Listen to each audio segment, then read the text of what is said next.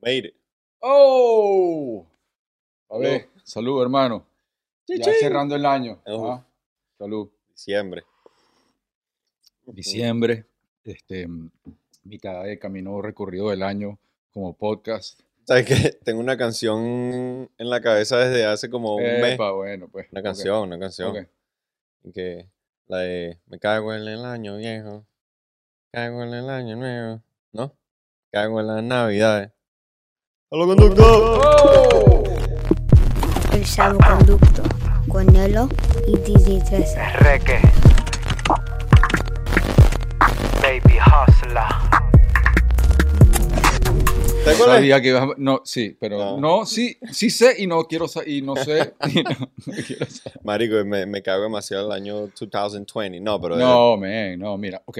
Eso me gusta que comiences así, con esa actitud y con ese, con ese, con ese enfoque, o, con- o quizás planteando que el año 20, que el año 2020 tenga algún tipo de... Sí, sí lo tiene, sí lo tiene. Marico, es que estaba, co- estaba conversando ahorita con Randy y me lanzó unas coño ¿Qué que, la que le ha costado mucho percibir la música, que está chambeando y me arrechera que nosotros los artistas se- sean los como que los que la sociedad ni, ni ha tratado de ayudar, weón. Entonces me tengo como un hoy me levanté como arrecho con eso. bien, no, es, es verdad, es verdad, es correcto. Entonces, Eso por un lado. Eso No- por un lado. No que sea solo negativo, pues, porque creo que ayuda a mucha gente a enfocarse en ciertas vainas, pero, pero creo que los gobiernos no han tenido la mejor respuesta, weón, y han cagado muchas vainas. Y imagínate cuántas carreras no han terminado ahorita con todo este pedo. Bueno, sí, que fue una ola muy grande. Muchos gobiernos actuaron de una manera, otros gobiernos actuaron de otra. Este, unos mejor que otros, les agarró por sorpresa a todos. Bueno, no, no, no sé por sorpresa porque como que venía ahí, pero no se sabe. Pues. Lo que sí quiero llegar es que también ha, ha habido, un, ha habido un, un proceso de crecimiento y de evolución en los artistas dentro Sí. de esa cantidad de, de- de preguntas y situaciones este, eh, Sí, de reinvención, de creo que reinvención, salió de mucha música. ha salido mucha música, mucho progreso, mucho crecimiento. Y mm, Pero ya, ya basta, manico, ya. Hay Ah. que regresar a lo normal, ¿no? bueno, yo creo que, o sea, yo siempre he tenido como que esas esperanzas de que sí podría regresar a la normalidad. Creo que esta cuestión, bueno, se está hablando de la cuestión de las vacunas. Sí. Los ingleses están estrenando vacunas. Supuestamente ya está, ya, ¿qué Eh, día es hoy? Jueves. El jueves que viene, supuestamente en Estados Unidos pueden empezar esas vacunas. Pero supuest- supuestamente solo 3 millones de vacunas hay en Estados Unidos. Mm. Quiere que seguro, seguro se van a... rep- Infórmame, infórmame, infórmame, porque no sé. Bueno, leí algo rápido, pues, pero eh, la mamá, mi suegra es doctora. Ok. y Entonces nos estaba comentando que también los doctores van a ser los primeros en que se vacunen, obviamente, porque son los, Frontline, los first responders. first responders. este, que da un poco de miedo, porque imagínate que fueses un doctor. Igual ellos, los doctores dicen como que no, vale, químicamente y estructuralmente la vacuna no tiene ningún riesgo, pero no sé si fuese un doctor si me vacunara primero. Pero son 3 millones de vacunas que vienen a Estados Unidos y creo que, bueno, la, la mayoría de los países, por lo menos del primer mundo, van a tener esas vacunas primero, ¿sabes? y una cantidad de gente que quiere regresar a la normalidad también. Y, y vacunas han sido eh, Parte. eh, pa- parte de la evolución de nuestra civilización y por la cual la razón por la Sí. cual estamos aquí. Entonces, Sí. yo creo que también hay que también entender y no ver las cosas Sí, así sí. tan- Tan, tan dark. Pero bueno, yo no soy experto en ¿Te, eso. en eso te vacunas primero? No, no sé. Eh, lo que sí te puedo decir es que eh, ¿Qué pasó? ¿No pagas por sí la vacuna? puedo, eh, antes de la vacuna, puedo empezar a...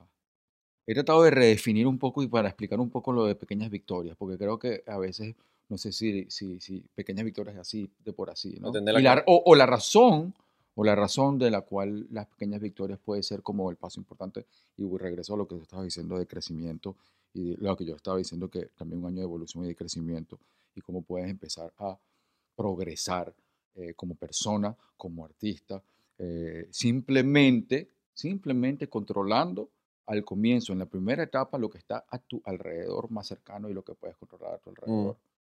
Este, como dice, eh, qué sé yo, esa parte del cuarto que está siempre desorganizada, que tiene un poco de libros que no has organizado, y como esa parte de ahí, ahí viene la parte de lo de, lo de- lo de- lo de tender la cama y ese tipo de cosas. Y a- al, al al- a la medida que vas progresando en tu entorno, en tu alrededor, vas mejorándote cambios en ti y cambios internos y ahí sí se va como que propagando y es como esa, esa piedra que cae en el lago y empieza como que... ¿Y por qué dices eso de las pequeñas victorias ahorita?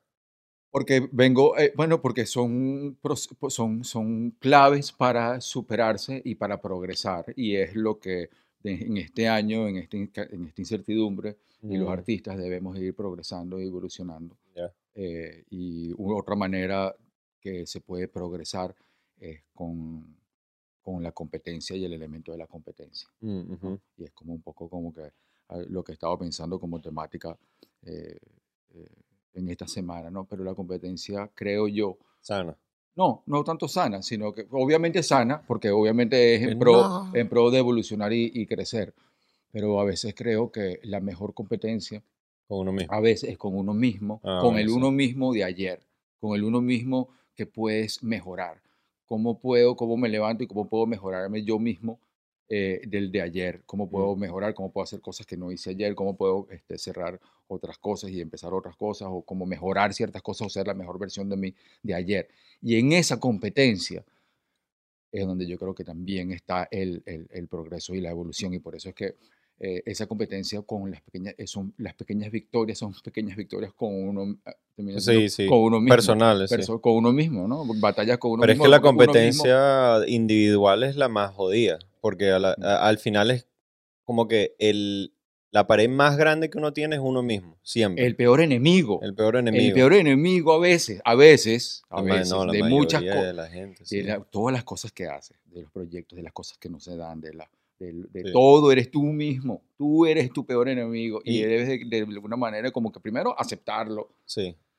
Obvio hay circunstancias de gente que, por ejemplo, no sé, por trabajo o familia o enfermedades, etcétera, tiene unos enemigos que ya son un poco más, aunque, aunque no son 100% externos, son más difíciles de manejar que un Por supuesto, hay un nivel de nivel. diálogo interno nada más, hay ¿sabes? de Pero, nivel, hay nivel de nivel. pero sí, hay que, hay que tener esa victoria con uno mismo y poder verse en el espejo y, y como hacerle un challenge, pues, al, al- a cualquier tipo de vaina. Puede ser, no sé, eh, deportes, puede Sí, ser como la pequeña victoria de Sí, tender la cama, o puede ser, este, no sé, el ego. Hay tantas pequeñas, ¿sabes? Como tantos pasos que uno puede tomar para ganarle como a ese, a ese yo interior. pues. Y es algo que se va ganando paso a paso, paso a paso. No hay ningún tipo de, de- de atajo o de, pa- o de pasos largos. Ah. Es de paso a paso. ¿Y, cómo, y, y por- y cuál es la razón de eso? Sino que tú- la idea es que puedas eh, marcarte metas eh, que sean mejor que las de ayer, pero tampoco tan grandes. Sí, sí. Entonces son metas cortas, por eso ahí viene lo de ordenar, la, arreglar tu cama y arreglar el cuarto, porque son las metas más cortas, pero son las que seguro vas a superar y seguro te van a encarrilar en el camino, que la idea es que entres como que en el túnel. Pero las metas no es la idea que hagas una que ser- meta larga, ah, pa, y quedas dormido como, no, ¿me entiendes? La idea es que vayas incrementando, No, pero las metas cortas tienen que estar complementadas con metas largas también, ¿sabes? debes tener una visión, Ah, una bueno. visión. Bueno, pero una las meta larga. Pero, pero, en el, per- pero lo que, para salir, y sobre todo cuando, sobre todo cuando uno toca fondo, y lo que queda es como agarrar impulso. Eh, y y, eh, le- la mejor manera, porque es que si, si te pones unas metas un poco más grandes y no las logras, la desilusión es más grande y el down es más grande y no puedes, salir, Claro. tú puedes salir. No, pero es importante saber que las metas que uno se pone no siempre son exactamente igual a la que te imaginaste. Tienes que estar dispuesto a como a, a entender y aceptar, weón, que la meta que te planteaste quizás no es esa que se manifestó en ese momento, Sí, ¿sabes? Como es una vaina muy, muy budista. Yo, cuando empecé a estudiar budismo, me di cuenta que, el, que uno se pone esas metas, ¿no? Entonces uno eh, pone, canaliza pues la energía de llegar a ese punto, por ejemplo. Sí, sí, Pero la vida te pone otra vaina enfrente. Y. Pero no es porque no puedas llegar a esa meta que te planteaste, sino simplemente porque tenías que pasar por ese punto para darte cuenta de algo que vas a aplicar en algún momento en esa meta que estás buscando, ¿sabes? Como, Correcto. como un aprendizaje, pues. Es correcto. Y, y no solamente como que meta, sino que también entra como que el código, pues, como lo que tú dices siempre, como que el código, vivir por un código. Ahorita es como que hace Mm. poco tuve posteos de código de mente. Me di cuenta que era un código y, y sí comencé la idea de código, o sea, de vivir con, por un código, vivir Sí, con un código. sí. Vivir está- con un código es importante. Sí, Y muchas veces uno vive con un código programado, o sea, los códigos pueden variar y debes siempre chequearlos, mm, ¿no? Porque puedes vivir una época, tu código, un código, por ejemplo, en una época, mi un código es quiero rumbear y vacilarme todas las rumbas y tal, ese es un código también. sí, sí, vacilar. De repente pasa un tiempo, debes chequear tus códigos, Sí. chequear qué códigos fueron. O puedes que tener códigos como y cambiarlo. de familia y, también. y, cam- y- y cambian, cambian. no, sí. no, no estás casado con los códigos, entonces tienes que entender cómo los códigos de panas que absorbiste también en el camino. Claro, Eso es y, importante. y de repente cambias de etapa y debes cambiar de códigos también. Entonces eso es parte de todo el crecimiento y es parte de lo que viene diciendo porque...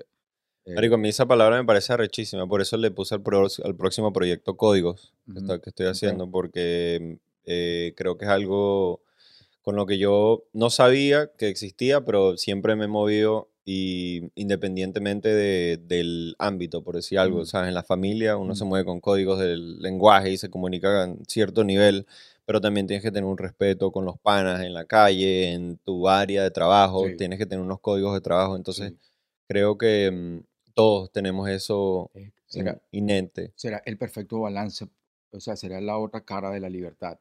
O sea, porque tenemos libertad Mm, y para tener la libertad que disfrutamos todos, debemos saber cuáles son como, no los límites, pero sí los códigos para que Sí. mantenernos sí. dentro de una misma libertad, código, verdad. Pero un código puede ser tan loco como, no sé, los códigos entre los policías, por decir algo. O los códigos de que hacen... Claro, que puedes hacer lo que sea, pero tienes un código, pero a la final hay un código que se debe respetar. Claro, o sea, lo, puedes lo puedes como eh, disolver, pues, a- como la forma fácil es como que te, puede- te tienes que mover en un parámetro, por decir algo. Pero los códigos de la calle, por ejemplo, son diferentes a los Sí, códigos claro, de, claro, ¿sabes? claro, Como que tiene todo su lenguaje, pues. Sí, sí, y, y eso casi que no se puede explicar tampoco, ¿sabes? Como que puedes enseñarle a alguien a hacer hasta codificación de lenguaje de, de programación, por decir algo. Eso es un código, ¿no? Sí, sí, Eso es literalmente un código.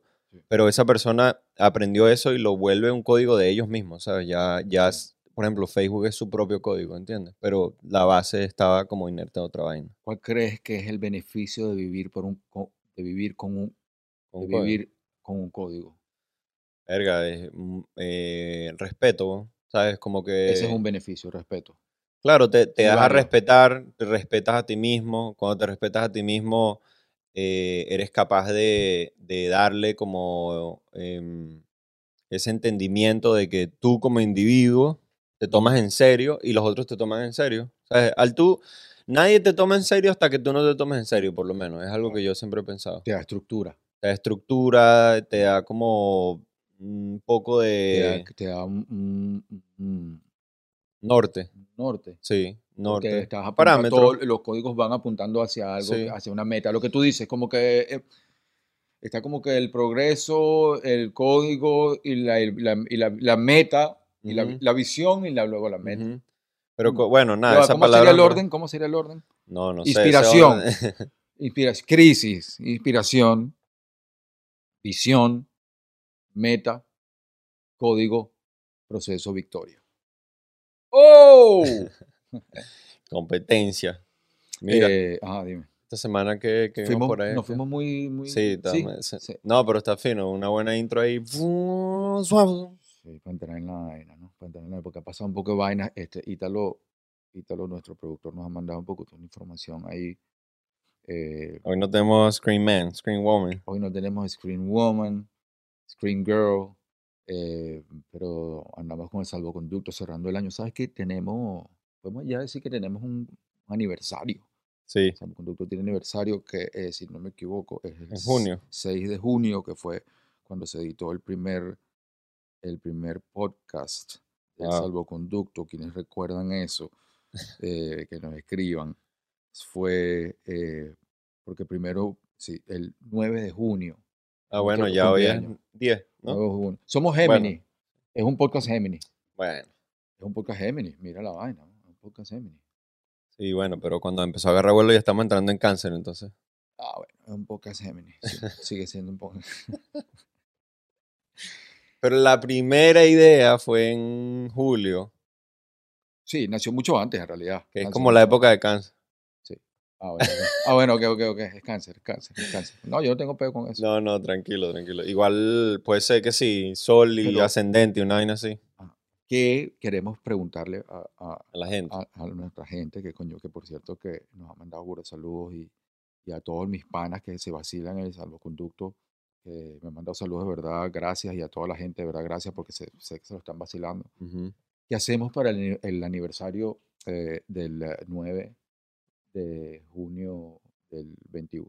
Verga, pero quedan seis meses Bueno, pero vamos a hacer una vaina en vivo. en vivo. Sí, vamos a hacer una vaina en vivo, hacemos el podcast en vivo con gente, invitamos a gente. Ok. Si, si, si hay vacuna para esa época, bueno, tendríamos que ir que sí para Miami, porque allá es donde están haciendo eventos. Sí, puede ser Miami, no sé, pues díganos a ver qué piensan que podemos hacer. Este, también queremos hacer un episodio también especial para cerrar el año también.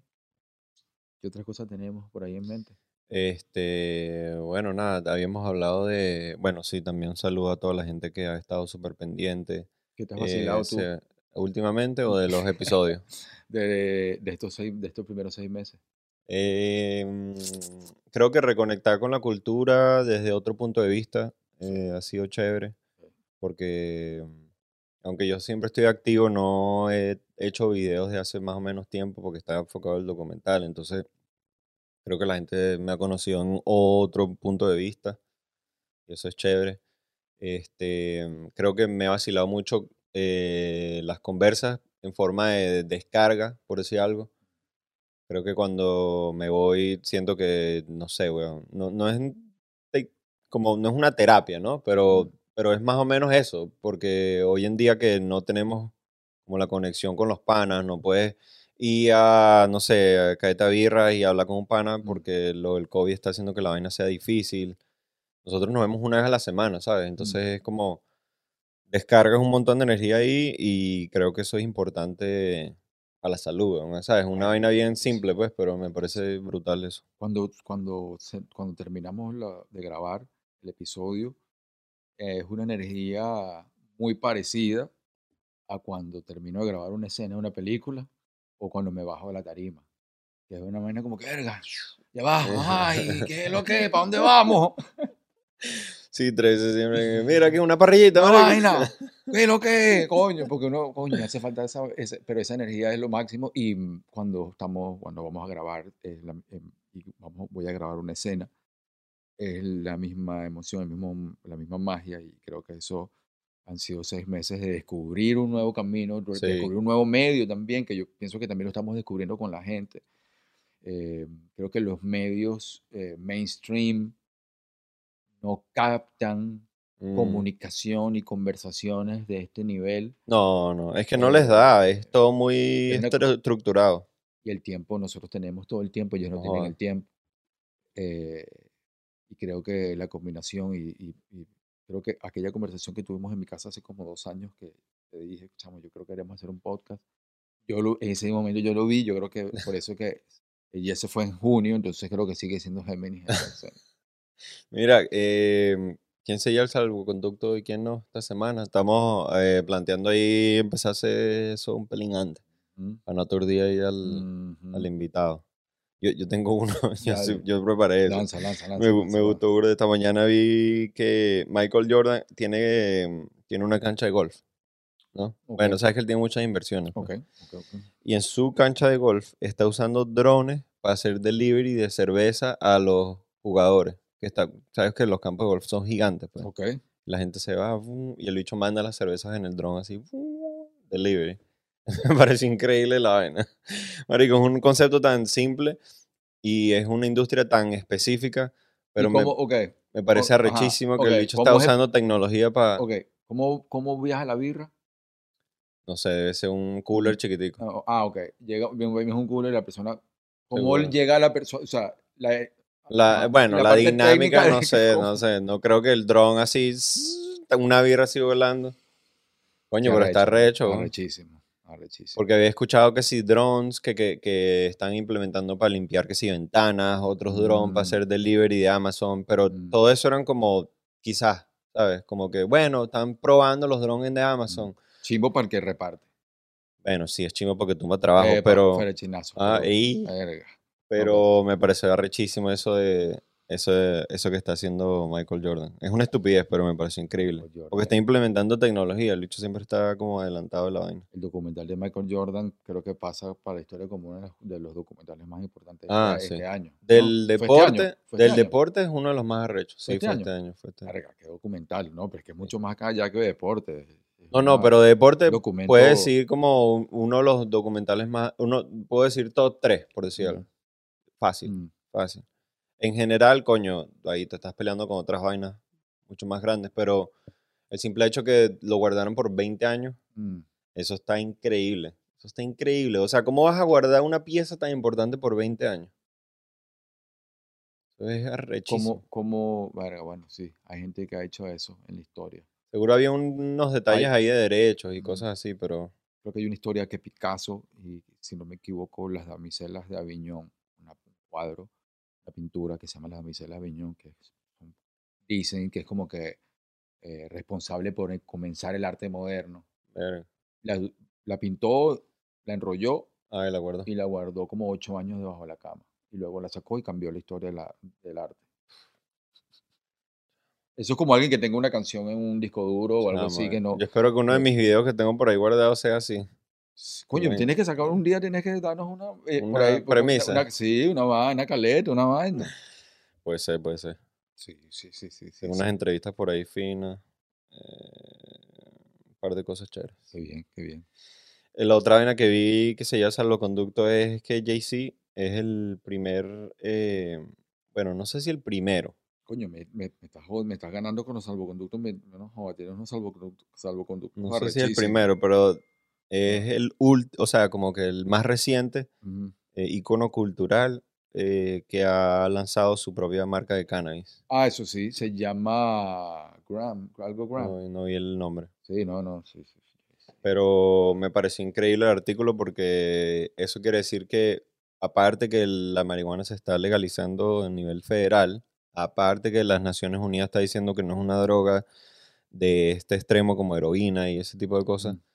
Ahora está entrando en el más, más media, que aunque siempre sabemos que es parte del hip hop, obviamente no es nada nuevo para nosotros, pero ya, ya estamos entrando en un juego distinto. Eh, Jay-Z vi que tiene esa, también vi que sí, Carlos Santana tiene una marca, Sí. y por ahí van a empezar marcas de marcas de marcas. O sea, eso, esto se va a volver un desastre, bro. Yo creo que el salvoconducto mío iría también a eso que acabo de leer hace poco, que fue, em, eh, em, eh, metieron en legislación ya de por sí Sí. eh, eh, liberar y decrimini- decriminaliz- de- de criminalizar. decriminalizar el cannabis a nivel federal. Eh, creo que es algo que dentro de cinco o seis años va- se va a ver como que... o Pero sea, para eso tienen que sacar a toda la gente que metieron en la cárcel por... Es un por- o proceso, sea, es un proceso, por supuesto. sería es un- es increíble. un proceso y, y es algo que eh, artistas como Cypress Hill son, serían pioneros No y artistas como Cypress Hill deberían ser los presidentes de la federación porque el primer, mira, hay un CD que se llama Black Sunday de Cypress Hill y el librito del CD tenía todo, tenía como, si no, no recuerdo, y los fans de Cypress deben saberlo, el librito, el CD de Black Sunday tiene 100 razones por la cual Verga, no me eh, el cannabis es Bueno. importante para nuestra cultura y nuestra civilización, algo ¿En así. serio? Y Eso es el que es el lista. 90 y pico. Y esto salió en el 93, pana. Mierda. Eh, siempre muy serio, siempre Sí, con, sí. con, con muchos facts, con muchos hechos. Sí. Eh, es algo que Bueno, eh, ellos Snoop. medicinalmente está transformando la vida de pacientes, de gente. eh, eh, Snoop también, marico. Y que si Salud, la, men, salud. La gente detrás del reggae también. Salud. Qué buen podcast este. Pana, y Rastas. ¿Cómo disfrutas este podcast?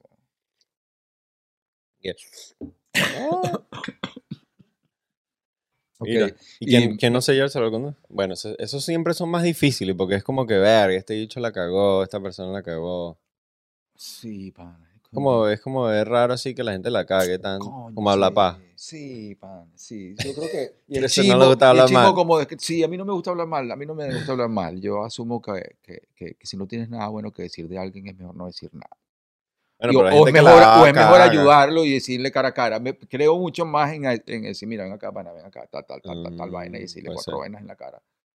cuatro vainas, decirlas de manera educada, pero sin su cara, eh, puede ser más ayuda que cualquier otra vaina. Sí. Este, Sí, mucha gente que eh, se sale del código, o muchos vivimos con códigos distintos. Sí, es verdad. Porque regresando a lo de código, porque por cierto hace poco Coño, tengo que imprimir unos suéter que, se, que digan código.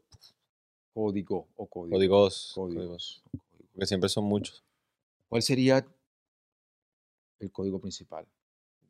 Verga, no sé, marico, ahí sí me jodiste. El código principal de qué, de un individuo. En general, del Matrix. Sí. Del No, no, Matrix no, todo. no, de- todo. no, no, no, de tu- el tuyo, el tuyo. el Mi tuyo. código Sí, vamos a principal. hablar de que cada uno tiene un. Ok, yo- Ah, yo- vamos Mi código principal es Keep It Real. Keep it real. Eso me- siempre ha sido como mi... Como que hay mucha gente que no le cago bien porque siempre digo las vainas como, como fluyen, como me parecen, Mm. directo, sin filtro. Y eso me ha hecho Mm. también quedar bien con mucha gente porque no hay, ¿sabes? No hay sombra, pues, en la vaina. Y en el trabajo me parece también, eh, mira, Mm. hay un problema, bueno, hay que buscar la solución rápido. Nada de que sí, bueno, egos, vaina, no. Todo eso a la basura. O sea, tú dices keep it real en, el- en todo sentido. Porque, claro, porque cuando dices keep it real se va como en una frase de rap así como keep it real. No, keep No, it no. real, ¿qué es keep it real? Trans- es ir, di- Transparent, no, ir directo al al grano. grano de lo que sea, de lo que es, sin ningún Sin tipo vuelta. de... eh, bla, Nada. ok. Porque eso es muy, eso pasa mucho hoy. Todas las relaciones, marico, Por todos porque los es la frase programas. principal todo- del rap. Porque es la frase principal del, del Porque en la calle cosa. tienes que, en la calle hay esos códigos son más como la balanza es mucho más extrema, ¿sabes? Si no, if you don't keep it real, puedes pasar por unos, unas vainas como, como difíciles, ¿sabes? Y eso Tu reputación. tu reputación es todo en la calle. Mm.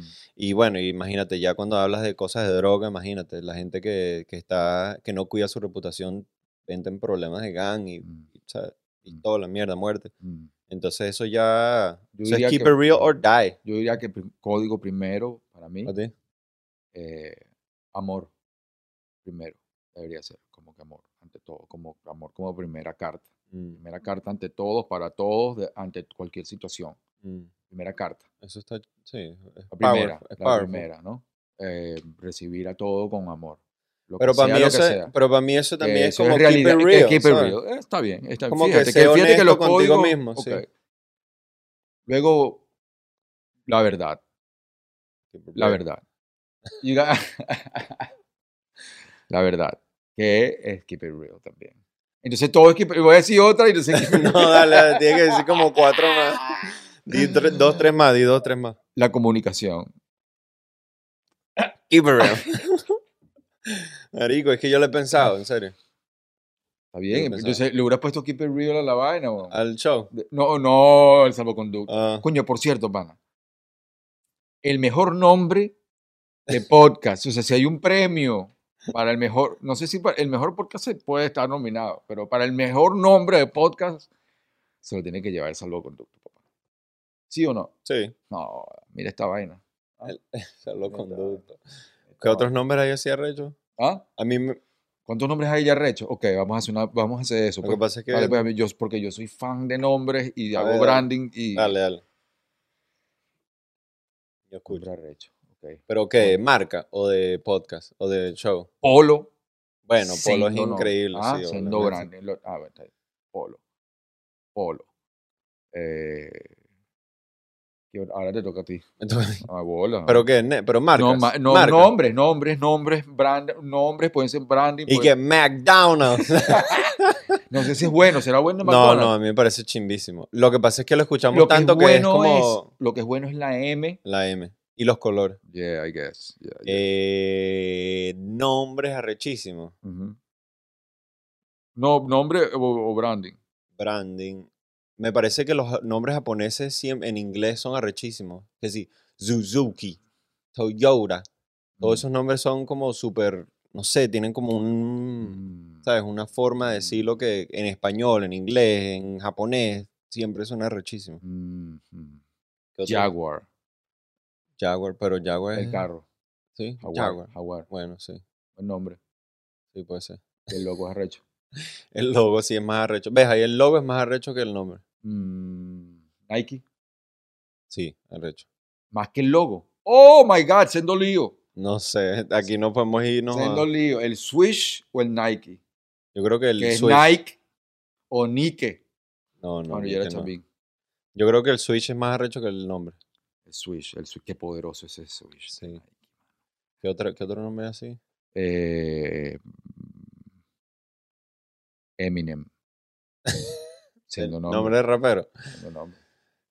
Marico, en nombre de raperos hay muchos arrechos. Este, empezando por, a ver. ¿Sabes quién se me, me apareció un nombre arrechísimo, pero es como, pero es como demasiado, ex- como que no es del rap, como Tribe Called Quest. Una tribu llamada Búsqueda. ¿Sabes? Un nombre como raro, pero ya Que con mira, el ¿cómo tiempo- nos vamos a llamar, Ivana? Negro, ¿cómo nos vamos a llamar? Ok, tengo el nombre. Una tribu llamada Búsqueda. Es raro, Verga. pero suena increíble. O sea, ya en esta época es como que Tribe Called Quest, mierda. Es una tribu que está en una búsqueda, que es el rap. O sea, ellos estaban dándole el nombre al, al, al, al movimiento. Al movimiento. Es Ujú. una tribu que estaba buscando un sonido entre el, entre, na- renaciendo del jazz y el sonido del jazz increíble. Qué increíble la, el aporte de ese grupo. Hay un disco que se llama Midnight Marauders Increíble. de Tribe Called Quest, que si no me equivoco va a ser el segundo disco de ellos o el tercer, el segundo. Primero es Low End Theory. Eso es producido todo por Q-Tip, ¿no? creo que ellos todos como que trabajaban, ellos todos trabajaban ahí y ellos son de Queensbridge, así que también mucho, había mucho input de Prodigy, de Mob Deep también ahí Mm. y hay mucho link entre, creo que Q-Tip también produjo cosas de Mob Deep, pero ese disco Midnight Marauders, de verdad, si quieren eh, escuchar una joya del hip hop, algo que, y que no ha sido como que muy, ¿sabes? No es un, ¿sabes? un disco que, que es para conoce- conocedores. Midnight Marauders de Tribe Called Quest, eh, para mí un disco que me hizo eh, eh, encaminarme hacia el, hacia el hip hop, sin duda, sin duda.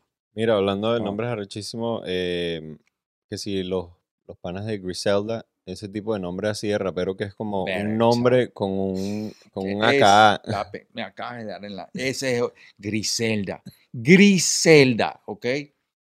Escucha el branding, Griselda. ¿Qué pasa? Pero es como de una ¿Qué tía. pasa cuando dice Griselda? Es de tía, pero es una tía, es la tía malandra, Sí, que es Griselda porque es como de grasa. Sí. ¿Entiendes? Es como que la Griselda, la, que, Gris. la, la grimy. Pero los nombres Cuando de yo lo ellos escuché la son primera vez, cuando yo lo escuché la primera vez, no, o sea, No, porque yo sí supe que lo están haciendo por Griselda, eh, eh, los que no saben, Griselda es Griselda Blanco, ¿eh? Griselda, Ah, ah, no sé. no sabe. No, esa parte. Ah, no. ¿Qué? no, ¿Qué? ¿Qué? rewind. Tienen que ir a ver un documental que se llama eh, Drugs, eh, Drugs for no, no, eh, Cowboys, Miami, eh, Cocaine Cowboys. Cocaine Cowboys Ah, sí, es la historia, es la historia de la cocaína en, en Miami, la llegada de la cocaína, del narcotráfico en Miami, se llama Cocaine Cowboys. Y la que manejaba toda esa movida, lo que manejó, que fue como la madrina, una, una, una, una señora que enviudó al, al capo y se llamaba Griselda Blanco, Griselda algo. Ah, equivoco, mierda. me- Pero era latina. Latina colombiana. Oh, shit. Y ellos toman el nombre de Griselda, de Uf. ella, de ella. Era Coño, una capa, están, una capa, capa. eh, capa. nos están, este, ¿cómo se llama? Em, cultural appropriation. Pero le dieron el nombre fue em,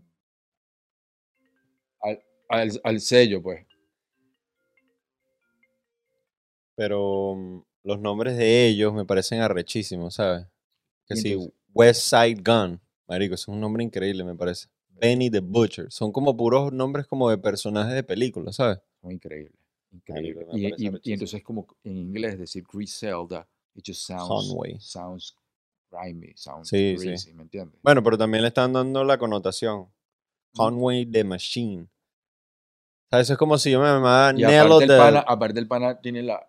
¿sabes? Sí, lo mazo que le dieron ahí. Sí, este, y, y el revival que le han dado al rap en el momento necesario, justo al, al cerrando la década, eh, ha sido, y lo hablo mucho con, con amigos, amigos beatmakers, que es un sonido de salvación, man, un sonido de salvación al rap, un, Mm. un reencuentro con el sampleo, un reencuentro con el valor del sampling, de la nostalgia de lo que de- significa el- la esencia del rap, eh, también yéndose al drumless, entrando a un, a un territorio totalmente innovando y, y un territorio nuevo para el rap. Eh, es increíble ver cómo, cómo está evolucionando el movimiento, cómo está evolucionando la música y cómo Latinoamérica también está aportando con eso.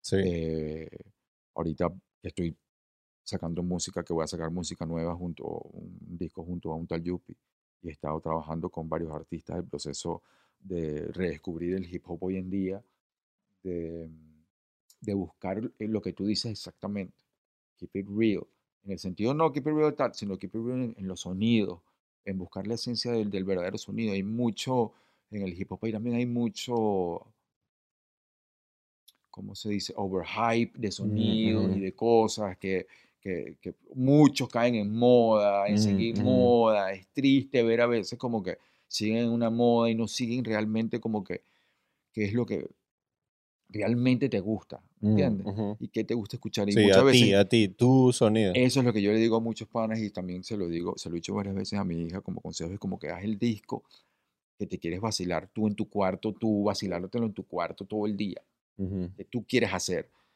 Pero para eso debes pasar por un proceso de Sí. comprensión y de, de, nueva- de, ¿sabes? de una cantidad de cosas y de buscar tu, cuál es tu verdadero elemento, qué es lo que realmente te gusta del rap.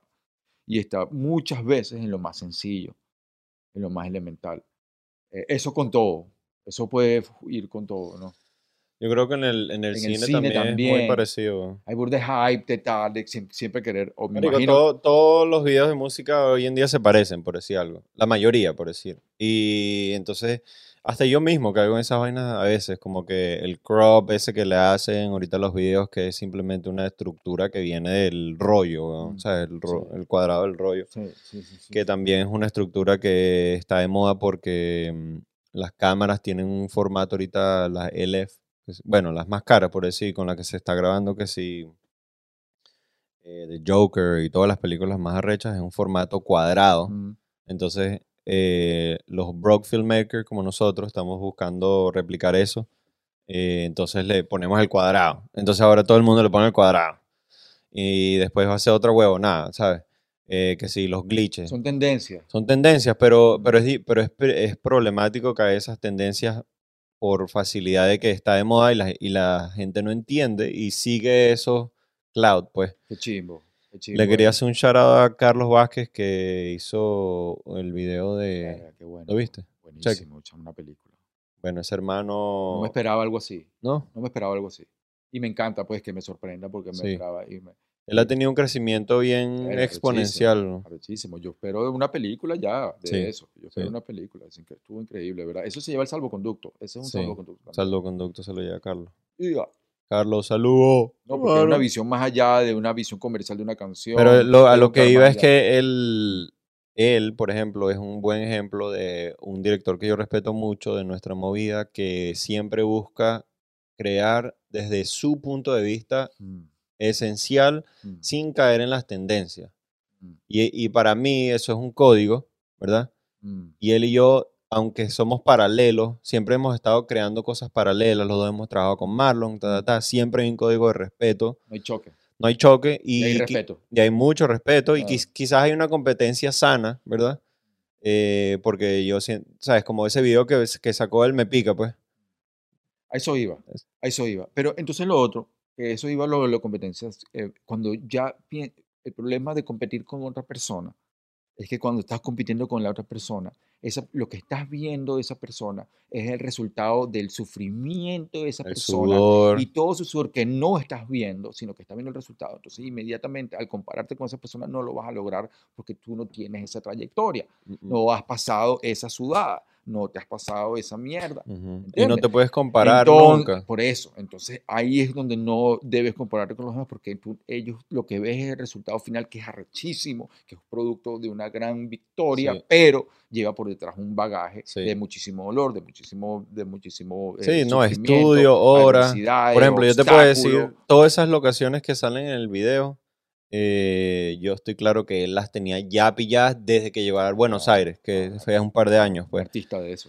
Entonces, bueno, sí, es como que mierda, ese sitio estaría recho para grabar algo, pum, y tú lo guardas y no sabes cuándo vas a usar ese cartucho, ¿verdad? Y continúa- él usó cartuchos que joden este Y proyecto. conectan con el video anterior, además. Y lo, con la maleta del video anterior. y lo hizo, sí. Y lo hizo con muy poco, eh, muy poco dinero, con un equipo arrechísimo. Qué bueno. Y se la sudó y lo logró. Parece un secuestro expreso, ¿viste? Parece, o sea, veo la, el, el- lo- Sí, el sí, grimy. Sí, veo eso. Pero a lo que iba es que, es que por ejemplo, mi, por- yo puedo hablar de Carlos porque tengo bastante historia con él, pero nuestra competencia, si lo pongo así como una competencia, es como algo sano, Mm. ¿sabes? Donde él puede influir como lo que yo vaya sí, haciendo. Sí, sí, sí, entiendo. Y yo entiendo. puedo influir lo que él vaya haciendo en, en superar siempre, Entiendo. superarse siempre eh, la expectativa y ir creciendo al mismo tiempo, ¿sabes? Paralelo. Sí. Quizás Pero me ha pasado con conoces- otros quizás que conoces no. el artista, conoces la obra, conoces el artista y conoces de dónde viene el artista. Entonces Sí, quizás 100%, puede ser sí. un poquito una... Hay quizás una competencia Sí. más sana ahí, Sí, sí. porque, con- con- porque conoces el, el, el, el aspe- el espectro completo del artista. sí, Lo que pasa cuando no lo conoces y te comparas, coño, Drake y vaina, sí, sí. entonces obviamente te vas a Sí. frustrar y, y sí, retírate. sí, ¿me entiendes? Por eso es que la competencia debe ser con el peor de uno del día anterior, sí. con el de uno de antes y cómo superarse a uno mismo. Tú vives en tu propio crecimiento y la gente simplemente se queda loca sí. y listo. Eh, pero entonces sí, eh, es, es bueno ver, estudiar y de repente sí conocer el, el espectro, la, la cara completa, pero por ejemplo también el cine, en el cine estás viendo todos estos directores y muchos directores latinoamericanos, que hay todo Tarantino, que lo ves que sí, en la casa de papel y todo es tarantinesco y todo tiene que ser raro y tal. Y le- la violencia manejada no en un sentido conceptual y en- e inteligente como lo hace Tarantino, sino la violencia manejada en un sentido simplemente para copiar un estilo y una vaina y un flow que tiene una, una- razón de ser para Tarantino que simplemente si la vas a utilizar, utiliza Bueno, ese es su lenguaje. ese es su lenguaje.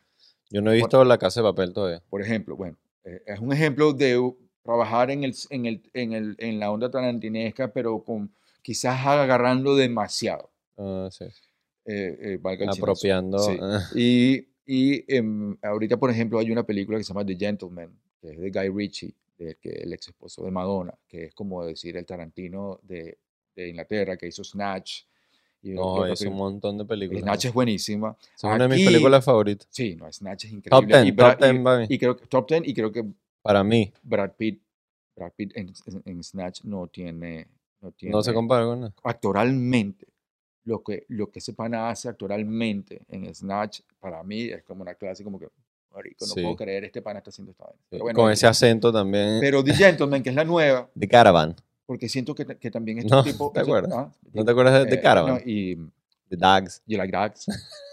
You Like Dogs. Ey, mi ma. Mi ma en The Caravan. You Like Dogs. Ok, pero ahí estaba Guy Ritchie manejando sus códigos y viviendo por sus códigos. Ya. Siento que en esta Gentleman, él ya esos códigos Se no salió. son los mismos.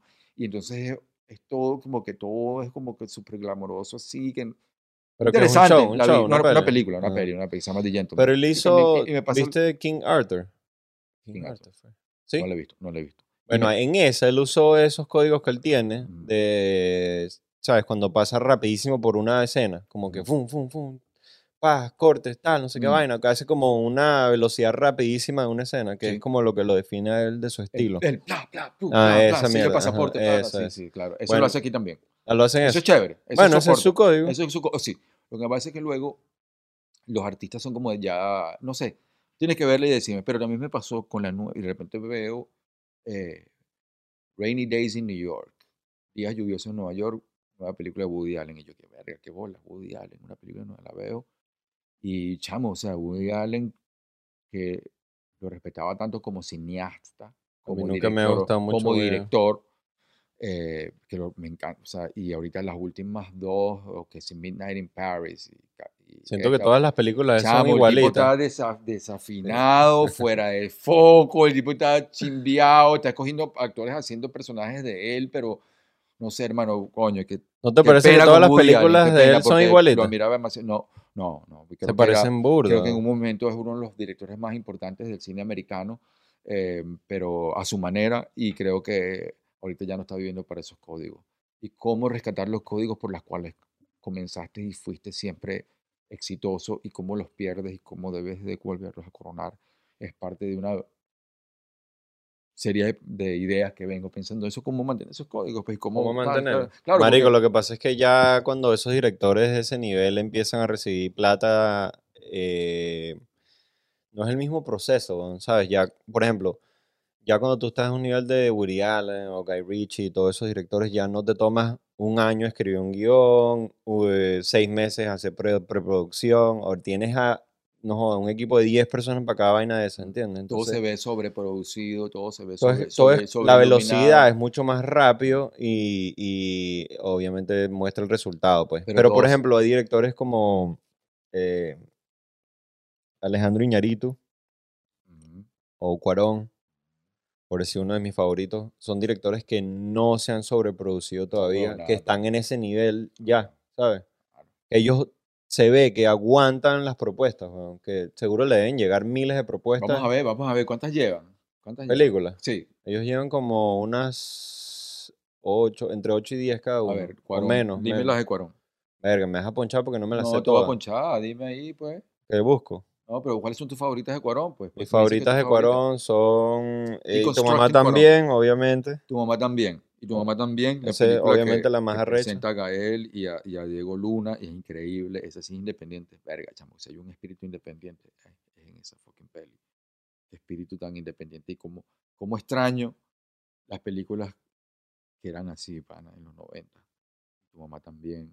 Y tu mamá también. Después él hizo... ¿Sabes qué, ¿cuál más? qué le explotó a Eh, él? tiene obviamente la de, la, la de Sandra Bullock, la ma- que más conocida de todas. Ah, bueno, pero eso ya es de las últimas. Bueno, pero- Él se explotó con la de mm, Harry Potter, de Prisionero de Azkaban. Y tiene la de... Fue la su de película Hollywood, pues. Harry Potter, ok. Eh, después él hizo... Roma, Roma fue la última, antes de la eso más fue... importante para mí. La más Sí, importante de él. Su puede carrera, ser, puede de su ser. carrera, la más personal y la más importante. Él, hizo el- Me encantó esa peli, bro. él estuvo involucrado en todo ahí. Bueno, esa película fue es grabada como el sensor ese que te digo que es un sensor como más grande y hace que todo se vea como más Mm. expandido. Eh, hizo, ¿qué más? Ga- eh, Gravity, Gravity, esa es la que estoy diciendo, la Gravity. de, Sandra Bullock. Hizo, bueno, no, para mí la mejor de él es Children of Men. Para mí. Ah, Es que es una de mis top 10. Conozco el escritor de esa película. Sí. Conozco el escritor. Se llama mm, Tim. Tim. Algo. Tim. ¿En serio? Búscalo para que va. Búscalo para que veas. El- Estoy ayudando aquí al invitado a que solucione el problema técnico. em, pero sí, la estructura, esa estructura. Y debe tener un par más que no, no recuerdo, déjame Mm. buscar. Él creo que hizo, creo que hizo un documental. Cuarón, Cuarón, Cuarón. ah, Él, él es. ¿De dónde? Mexicano. Mexicano, de Ciudad de México. de DF. No joder, es uno, para mí es uno de los mejores directores de nuestra época. ¿Sí? Sí, sin duda. Sí, sin duda. Sin duda es un, Roma, eh, para Roma- mí es- Roma es una obra de arte que me- a mí me. me- pero se ve desde, y tu mamá también, ya desde esa nada época. más la toma, la toma el, el plano de en Roma cuando ya se, Ah, no, tiene, se tiene un par de películas más que olvidamos. Cuando se ahoga el niño o algo así que va caminando hacia ¿Cuál? en la playa de Roma. Ah, sí, no, increíble. ¡Oh my God! No, tiene un montón ahí que olvidamos ya, ya. Vamos a ver. Bueno, tiene un par de cortos, obviamente. Eh, ah, Little Princess es brutal también. Esa hay que Mm, verla. Ese no lo he visto. Este, solo con tu pareja no la he visto. Esas son como las viejas de él. Ha- eh, Harry Potter, que hablamos. Ah, Paris, Paris Je t'aime. Esa es buena también. Rage Them. Children of Men, que obviamente es la mierda Mira, más arrecha. busca el, el, el escritor, se llama. Voy. Gravity, Belief hizo un episodio. Ah, bueno, hablamos de las mm, películas principales, por lo menos. mm, El escritor, Me encantaría actuar en una película de él. sí. verga. Alfonso Cuarón y Timothy J. Sexton, no. Ajá, David Tim, Arata. Tim Sexton. Tim Sexton. ¿Quién es mi ese? pana. Mi pana. ¿Tu pana? Sí, pana. Coño, dile que nos escriba un guion, pues. ¿Ah? Que escriba un guion. Ajá, ok. ¿Qué, quieres que, qué, qué guion quieres escribir? ¿Dónde está él? ¿Qué guion quieres escribir? Tengo una idea, chamo, para un guion. Tengo Oh demasiadas ideas. No, oh my God. No, pero yo estoy escribiendo una en la mente ahorita. ¿Por qué te ríes? ¿Por qué te ríes, weón? No, si es así, yo No. escribo como un guion al día, marico. Pero me estás subestimando. No, no, no, nunca. Pero, pero sí, tengo la idea, tengo- estoy escribiéndola porque estoy desarrollando. ¿Sabes qué? Estoy decidida desarrollarla plano por plano. ¿Cómo es? ¿Cómo es? ¿Cómo es? No puedo, eso sí no, ¿No? puedo. Yo comparto todas mis ideas, pero esta sí, no, esta sí, esta sí. No, contigo em, fuera del aire sí, pero ahorita no puedo compartirla. Dale, eso está bien. Tienes que. ¡Pum! Swanson. Los conceptos son para... No, mentira, es bueno no tampoco soltarlos así como tal.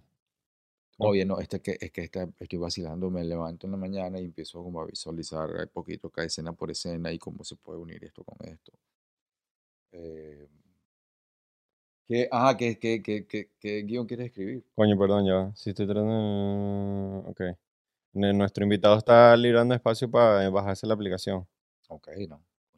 pendiente. Eh, Este... Queremos hacer un aniversario. Guión. Tengo... Bueno, Ajá, dime. ¿Cuál es, pues? ¿Qué quieres escribir?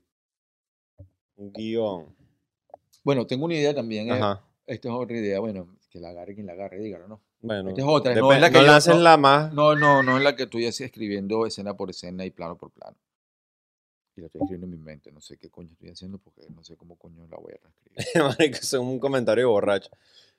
Y que, bueno, estoy escribiendo nada, yo no sé cómo estoy escribiendo, pero cuando- yo estoy escribiendo esa vaina. Antes de dormir así en la mente la tengo cuadrada. Pero sabes que eso es importante ponerlo en papel también, porque se, las ideas se van o así. sea, que yo soy disléxico Ah, bueno, más todavía.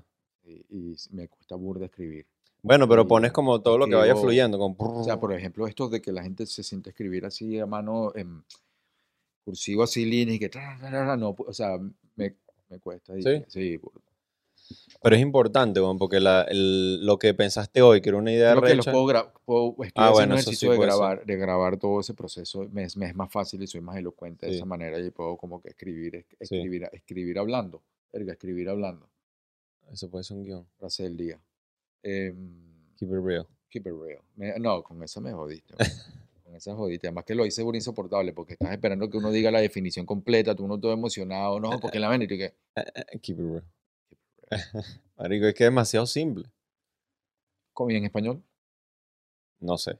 No puedes- no puedes traducirlo. Somos un podcast en español, no me lancen la No, que pero- Fra- y que Francis Trofferson y la, y Yo, pero yo, bueno, yo soy... Chris Christopherson. Soy cali, calizuelan. Keep it real, marico. Eh, sé, sé honesto. Sé honesto contigo mismo. Sé true, sé true. sé true tú, sé No, tú vale. true, Eso también es Spanglish. sé true. Be true, one true, bro. Así One es. love. One love, bro. No. One love, bro. Eso está muy surfista. Mm. Otro branding muy malandro. Este, Ah, Raiders. Sí, de pana que es uno de los más de arrechos. chamo, yo veía ese, ese escudo y decía, este es el equipo más arrecho. Es de como el todo". equipo más hip hop que hay, weón. Sí, eh, Bueno, por lo menos el West Coast. que trasciende el deporte, además, Sí. el logo trasciende el deporte, sí. es parte de una cultura, es parte de un estilo de vida que yo ni siquiera, yo no ¿Sabes que mi- represento, sino que yo sé que esto sim- simboliza para gente de muchísimas cosas. ¿Sabes mí que mi hermano lo dijo el de- otro día y yo no me ¿de acordaba? ¿Te acuerdas? Sí, Esta- sí lo Estamos aquí. mencionó, sí lo mencionó. Sí, no nos dejaban usar este, no, esto no chaquetas ni, ni nada de deporte, especialmente de los Raiders, de los 49ers y de los Dallas Cowboys. Todo eso eran como equipos de gang. Sí, marico. Si usabas vainas de Raiders, ya de una vez te identificabas con, con un grupo específico. De chamo a mí me gustaban los Steelers. Pitts- Pitts- Pittsburgh Steelers. Nah, ¿te gustaban, sí? Sí. ¿Te gustaban de adulto cuando empezaron a ganar?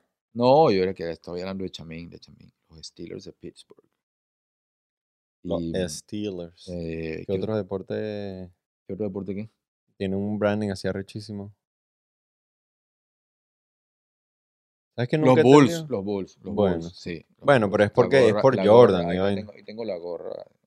Yo creo que los Bulls lo hizo Jordan. Ah, pero no, pero el, el, el, ah, el- el- ¿Sabes un, brand- un nombre que... Los Lakers. Es un nombre que nunca... Es como...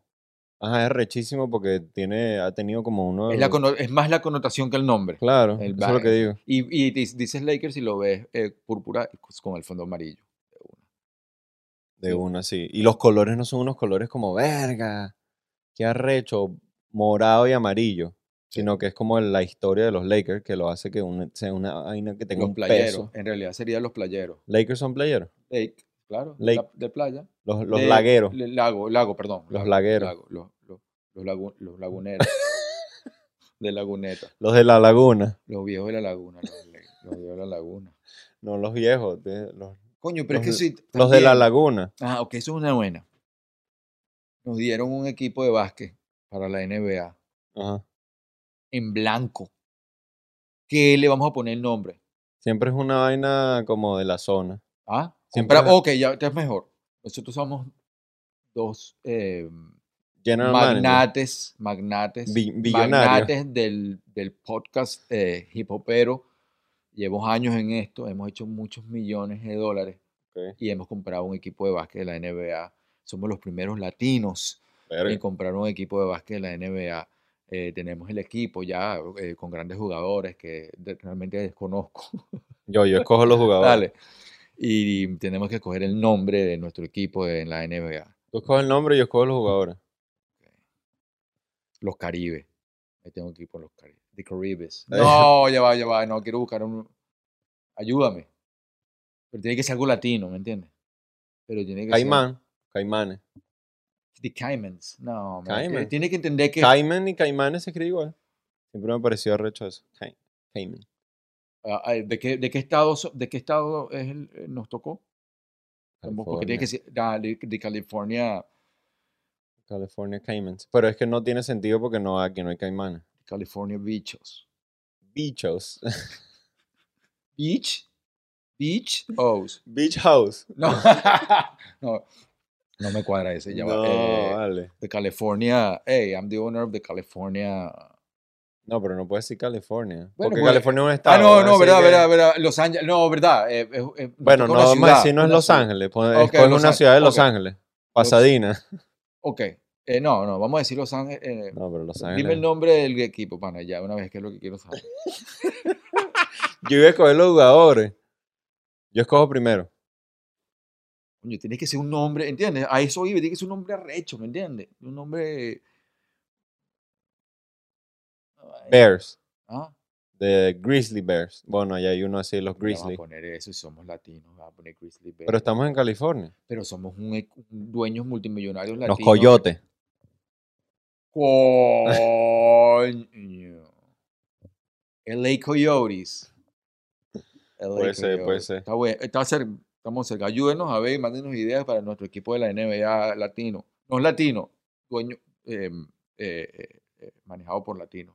Por ahí vi que unos panas mexicanos tienen un branding que se llama Coyote, ¿qué? De peyotes. Peyotes. Oh, los peyotes. O- no, yo le voy a los peyotes. man, a y si escoges un nombre burda de, burda de chimo, que si lo... ¿Cómo se llama?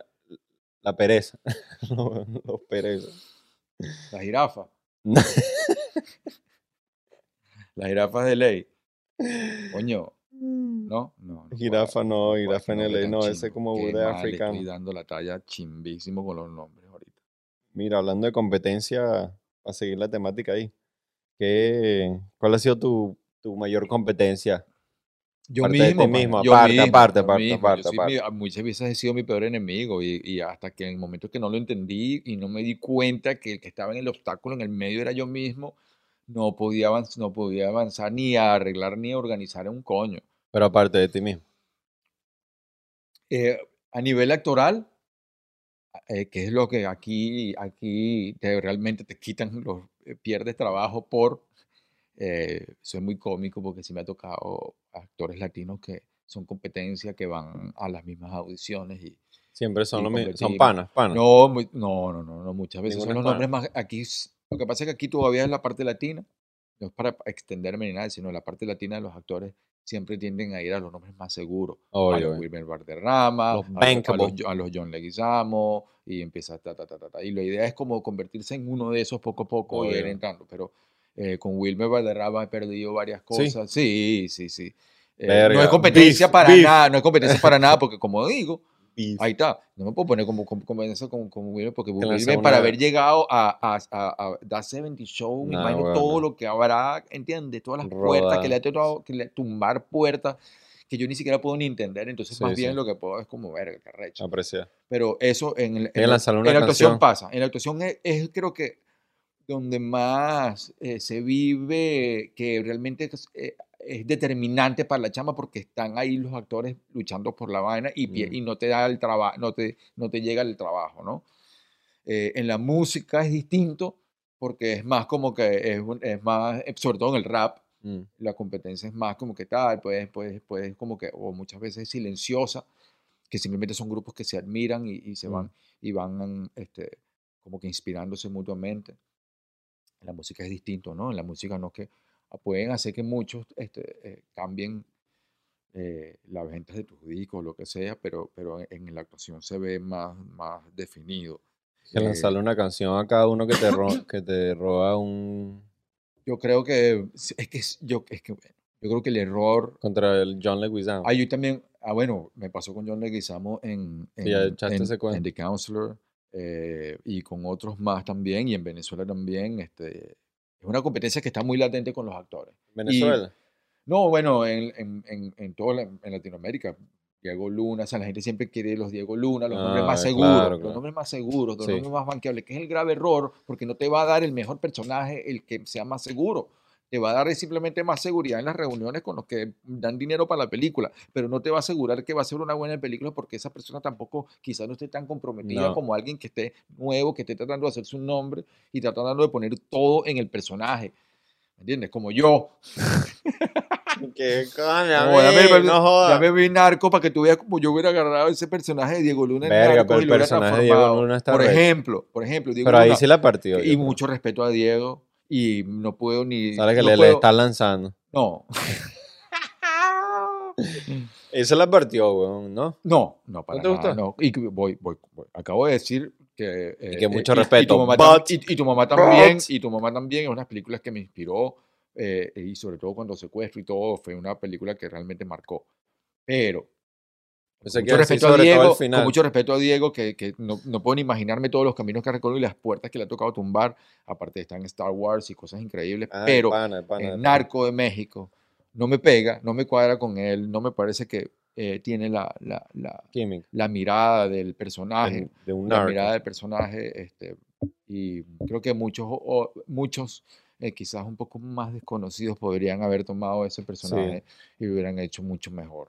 Sí. Entonces, A mí me pareció que sí, que sí, el Chapo actuó mucho mejor que Diego Luna. Sí, claro, porque no, no había bagaje, no, No, lo conoce. le- tú le- ¿Entiendes? Eso es, lo, que- a eso es lo que iba, que a veces el, el, el, el result- ¿Qué quieres? ¿Un resultado positivo? ¿Quieres una película que realmente... Pero así no funciona el sistema este en el que estamos. Si das el valor a, a, a, a torcer y dice, no, queremos a Wilmer Valderrama como el tipo. Entonces dicen, no, quiero a 13. Este. Sí, sí, mira, mira, yo te aseguro, bueno, no sé. ¿Cómo hubiera sido, cómo hubiera sido secuestro Chequea ahí Express? el código de acceso para mandárselo al invitado. ¿Secuestro Express con qué?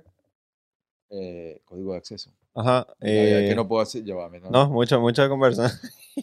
Si hubieran hecho secuestro express, ¿cuál era el malo de, cuál era el malo de esa época como para el cine venezolano así, hacer el malo que uno fuera vudú y hubiera sido que este, qué sé yo quién, y, y, y, y, y entonces hubieran, y, y se hubieran ido por la decisión menos riesgosa, que es como que no, hubiera sido una película totalmente ¿Quién, quién hubiese sido? qué sé yo, qué sé yo. era el malo, Pero entiendes, es como que no te puedes, con eso no puedes negociar. En una película no puedes negociar eh, el actor, sobre todo el principal. Bueno, es que el, proce- el proceso de casting es bien específico también. Tiene que, tiene que pegar mucho con el, con el concepto. ¿Mm? Pero muchas películas se han ido a la mierda por el casting.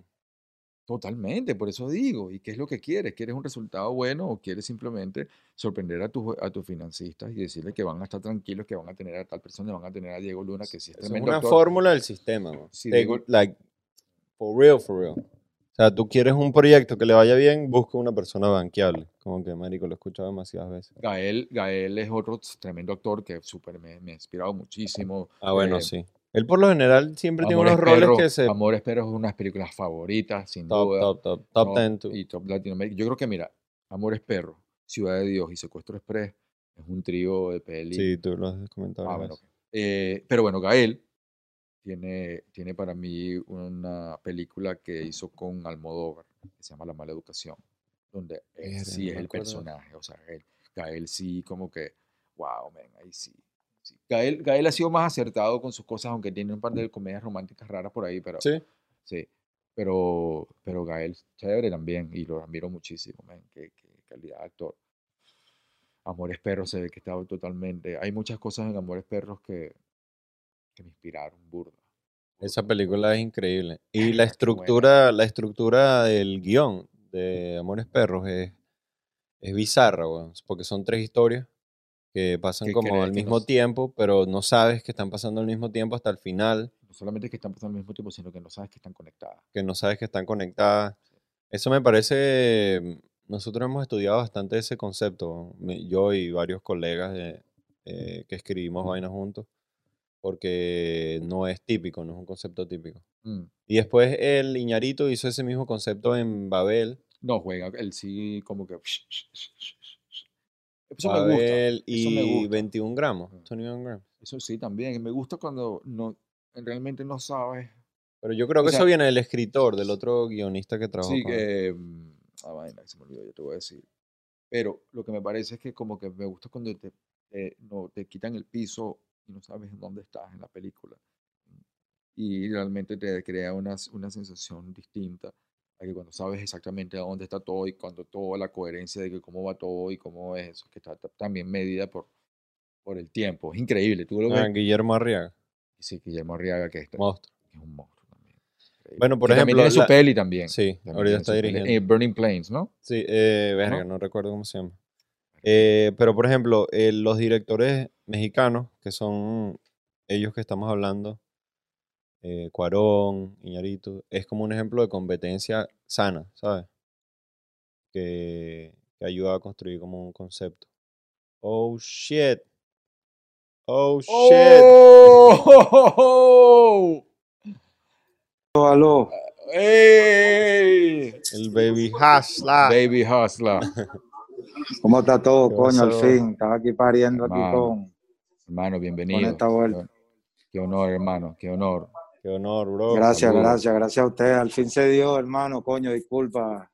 No vale, No. estás loco. Lo logramos, no más jodas. bien- Requesón en el salvoconducto. ¡Oh, my God! Más bien el No momento joda. perfecto para cerrar el año, ¿viste? Guerrilla seca en el salvoconducto. Total, que lo que no joda. 20 años sin hablar mano. contigo, una vez así, weón. Bien, hermano, saludos, bienvenido. Sí, ¿Cómo te encuentras? y criminal, aquí estamos, tú sabes, siempre trabajando, haciendo cositas y activo siempre. ¿Dónde estás ahorita? Coño, ahorita estoy aquí, estoy en Barcelona, ahorita estoy, estoy en este lado. Este, estaba por, he, he hecho, he hecho un tour aquí en, un mini tour aquí en España. Estaba en Andalucía, estaba en, en Madrid, ahora estoy aquí en Barcelona. Estuve por Francia también un par de meses. Brutal. Eh, has estado saltando ahí de sitio en sitio, ¿no? Sí, hermano. Un poco. Verga. y- Este, te- Trece y yo estamos hablando el otro día de, verga, que le vamos a preguntar a Reike primero, marico. Tenemos un poco de conversa ahí pendiente. Primero Sí, que nada, con- hermano, es una locura. Tenemos un poco de años que, que, que no veo a 13, que no hablo con él. Bueno, siempre viendo las cositas que hacen por ahí, eh, por medio de. Sanabria también, que, que siempre Sí, como que, sí. que me cuenta las cosas que están haciendo. Ese es un hermano mío de, de años, de producciones, de, de la vida. Y como que, bueno, son amigos en común, como que siempre nos, nos- de una u otra manera nos, nos conectan. ¿Sabes? Como que, coño, este pana, mira, estoy haciendo esta cosa con este, mira, soltó esto, coño, qué bien, no se mete ahí a chequear. Eh, como te digo, siempre hay una conexión de una u otra manera, siempre estamos ahí. Sí, mucha admiración y mucho respeto, hermano, y, y- y en- enhorabuena porque ya ahorita cuando entra este 2021 se cumplen 20 años de Venezuela subterránea, de prácticamente cuando nos conocimos y, siempre guardo eso como un bello recuerdo, como un recuerdo de crecimiento, de evolución, tanto para mí, para todos, un aprendizaje, eh, y es algo que guardo con mucho y ese ha estado muy presente últimamente, eh, esa época, ese momento y mm, quería comunicártelo, pues, que esos son los momentos bonitos que guardo, que, que- que- que siempre trato de, de recordar de- del momento de la chispa del hip hop, de cuando vimos que había un espacio prácticamente por cultivar y, y tuvimos como que juntos compartimos una visión que luego pasó a ser la realidad más real, mala conducta, la recuerdo con mucho cariño y bueno, te quería comunicar una cantidad de cosas, pero positivas de cariño y de respeto y admiración, hermano. Sí, claro que sí. ¿Cómo te, qué te puedo decir? ¿Sabes? Hay, hay millones, millones de, de- emociones que puedo sentir yo porque, ¿sabes? Hay muchas cosas que, que sucedieron en, en, todo ese vaivén, pero, pero yo siempre me quedo con lo positivo, pues siempre me quedo con lo positivo. Hay muchas cosas, ¿sabes? Que uno dice, venga, ¿qué habrá pasado con esto? ¿Sabes? Uno se queda como, un, como, con un interrogante sobre muchas cosas y sobre muchas personas que han pasado por la vida de uno, porque a la final yo pienso que yo no, yo no, no, no, no he sido mala persona, ¿me entiendes? Con la gente. Siempre a mí se me ha caracterizado porque quizás soy una persona que eh, puedo decir que tengo mi carácter, ¿me entiendes? En, el, en, en, las cosas que yo afronto, soy, soy muy claro con las cosas y a veces puede ser de que, que no sea eh, la manera que a la gente le caiga mejor porque estamos en un, en un mundo muy diplomático, ¿sabes? Entonces la, la en, en, la diplomacia yo siento que se pierde también lo real, ¿sabes? Hay cosas que, que,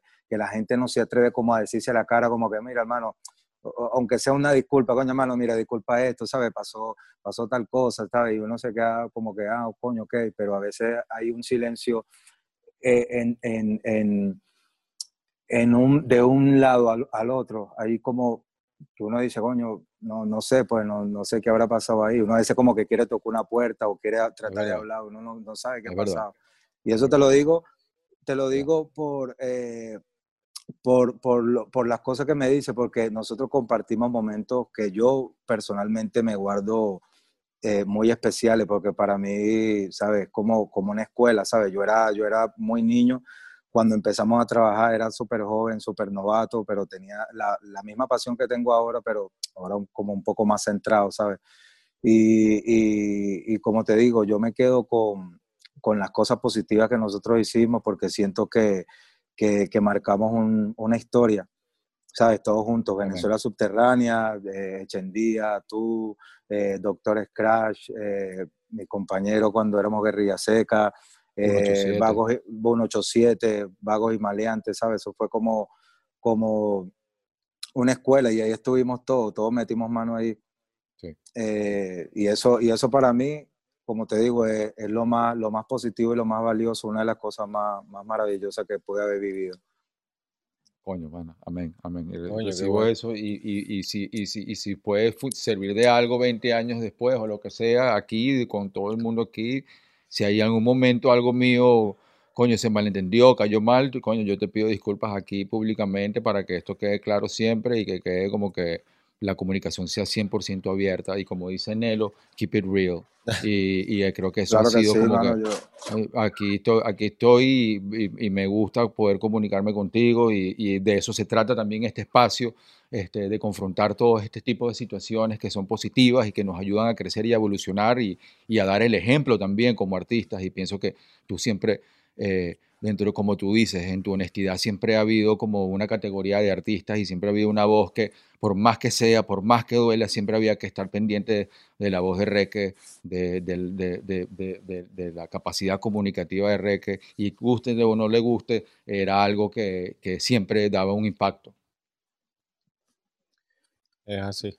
Sí, claro que sí, que... yo me acuerdo, yo, yo, yo tenía que, no sé, tenía como 18 años cuando, cuando empezamos a, a, a, cuando entramos en el estudio. Y te lo digo que es un momento especial para mí fue porque fue la primera vez en que yo entraba a hacer un trabajo profesional, ¿sabes? Yo, yo todo, todo fue muy de freestyle, ¿sabes? La gente me, yo me di a conocer es por, por, ¿se me, ¿se me escucha bien? Sí, sí. Sí, eh, para la gente que no, que no sabe, pues yo me di a conocer fue por, por el freestyle, ¿sabes? Y no era, no era como, como ahora, para la gente que, que, que sabe, que no sabe cómo, cómo se inició. Antes, antes era, un, era, como todo, todo freestyle, ¿sabes? Y yo era como del lado de oeste, de Caracas, de Katia, pero había una movida muy grande en el, en el este, en lo que es Guarena, Guatire, Petare, y yo me trasladaba para allá para ver qué, qué era lo que estaba pasando, ¿sabes? Y ahí en ese vaivén fue como que, como que me di a conocer yo, ¿sabes? Como que buscando, buscando, buscando. Y, y la, la, corte, cuando salió la corte, ¿sabes? A mí, para mí fue como, como verga, al fin, ¿sabes? Al fin sale algo, ¿sabes? Un, un producto de rap venezolano, ¿sabes? Para mí fue un, yo me iba para todos los conciertos de la corte, siempre estaba pendiente, ¿sabes? Era, era algo como que yo, yo, yo sabía que estaban haciendo algo y en las calles lo estábamos Gloria. haciendo. Por eso cuando, cuando entré la primera vez que, que nos, no- no- nos topamos, eh, eh, ¿dónde fue? Eh, en los próceres, cuando estuvimos todos ahí reunidos, que dijimos, mira, vamos, me, me- me llamaron para el proyecto y entramos para el estudio, para mí, para mí fue como que bastante especial porque dije, coño, por primera vez lo que, lo, mi primer sueño, meterme en un estudio profesional y grabar discos. Amén. ¿Qué edad tenías ahí, pa? 18 años. como 18. Mierda. Y antes de eso, Eh, eh, antes de eso, te diste a proyecto- conocer como el freestyle, ahí que sí, en los próceres, en los toques, etcétera. Sí, siempre estaba haciendo freestyle, eso era lo mío. Y escribí poesía, siempre estaba escribiendo cosas, pero yo, como te digo, uno era como muy, uno muy jovencito, uno grababa y grababa cualquier cosa en un cassette, porque antes era todo en cassette, o, o cuando uno podía llegar a grabar en un CD, cuando ya salieron los CD, uno se iba con, con, con su maqueta ahí grabadita, con Pro Tool, iba tocando la puerta que si de Sony, que si no sé qué, ¿sabes? Uno, ¿sabes? Pero ¿Y yo sabía influen- ¿Y tu que... influencia de esa época, que cuál fue así el primer disco, la primera canción de rap que escuchaste que dijiste como que verga, esto es lo mío? Yo escuchaba una radio anglosajona, no me acuerdo cómo se llama, donde ponía mucho soul y ponía muchas cosas así, porque antes yo, a mí me gustaba mucho el rock.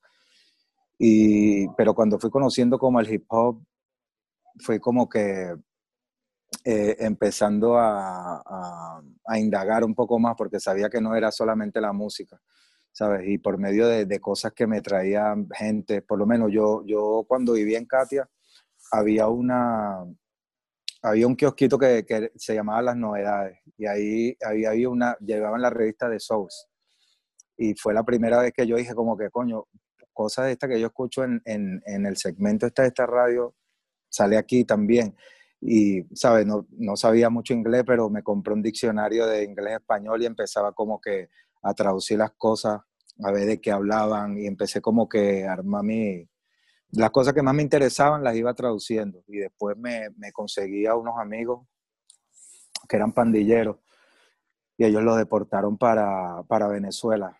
Y ese, uno de ellos fue uno de mis mejores amigos. Él sabía inglés, pero ¿sabe? sabía todo, todo de, la, de las pandillas, sabía todo el movimiento hip hop, del negocio, todo, todo. Ese me instruyó de todo como era el, el, el peo americano, porque era lo que me llamaba más la atención.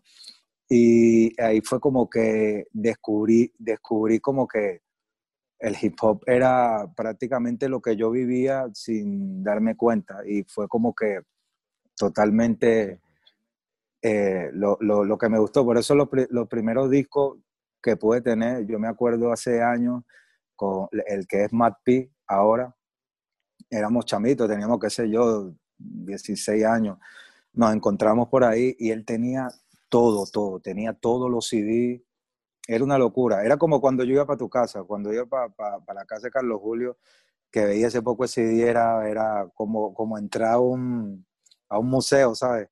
Era como que mierda, todos los CDs originales de todos los discos que más me gustan, era una locura. Y, pero claro, eso fue antes, antes de entrar ahí, pero mucho antes, como te digo, con Mati, con, con Mati me, me, me presentó a, a, a Crystal, Crystal Crusher y a su hermano, y a su hermano. Aztec eh, Roughneck. Aztec y After. Rockneck, After Rockneck. A ellos dos los conocí porque ellos tenían, ellos tenían, él me dijo, eh, me dijo, mira, tienes que conocer a estos locos y tal. Ellos son unos DJs durísimos, no sé qué, te los tengo que presentar. Y me llevó para, para, para Parque Central, donde ellos tenían como, como una tienda de fotocopia. Ellos hacían como, tenían una, una vaina de fotocopiadora.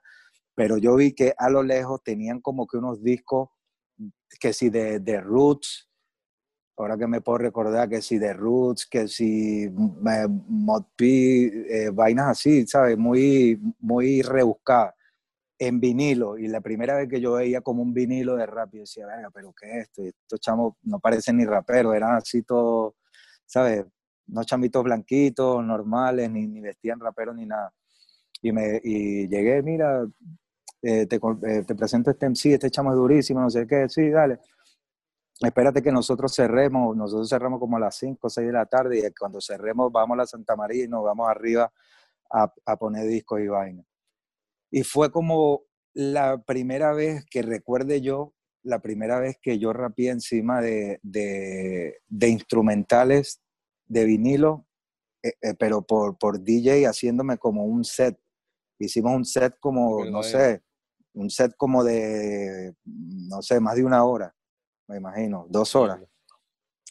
Y me empezaron a poner que si, era una locura porque la primera vez que, que yo rapeaba encima de beats de artistas que, ¿sabes? Que yo me quedaba loco. En una pista ¿Cuáles de... eran los beats? ¿Cuáles eran? Por, Seguro por- DMX, por de- vainas por- así. sí, vainas así, por decirte que sí. No, e- ellos eran más, más, más así de, de rap soul. Ujú. Ellos, que si a Quest, que si, que si eh, eh, Quasimoto, eh, Loop Diga, cosas así, ¿sabes? Y era como que mierda, weón. Y yo haciendo freestyle encima de esa vaina y ellos haciendo scratch y vaina. Y es la primera vez que yo vi una locura así, que decía, mierda, weón, estos locos. Hay un movimiento en, en Caracas, pero muy, muy underground, ¿sabes? Yo no me imaginé que unos chamos en una fotocopiadora fueron unos DJ, pero pff, que unos Porque- animales. Porque habían, habían vivido en Inglaterra, creo. Sí. Acababan de llegar a Inglaterra, creo, si no me equivoco. Sí, es que todas las cosas que yo, todas las cosas que yo conocí, toda la influencia que yo tuve eh, de, de rap americano, más que todo, que era lo que más me llamaba la atención, fueron de, de amigos que viajaban y siempre me traían cosas. Yo todo lo, lo, lo veía por la revista de Source, porque como te dije, yo iba a las novedades y le decía al señor, coño, si usted, la, si te trae eh, una, un- si usted trae esta revista, que yo sé que no la vende mucho, pero la trae mensual, yo, estoy, se- yo, yo seguro se la compro. Y si tengo que comprarle dos, yo le decía, si tengo que comprarle la- le- Yo la las cinco revistas, por, yo, no importa, yo se las compro. Te la lleva. Y el tipo, bueno, bien conmigo, y así yo la tenía mensual, y yo sabía, mensual salía esto, mire, y, y llamaba a un pana, mira, si Qué vas a. Estados Unidos, por favor, bájame este disco, bájame este. Me traían esos discos y eso era oro para mí. Que bolas que la inmigración, o bueno, la conexión con otras ciudades afuera siempre ha creado ese puente.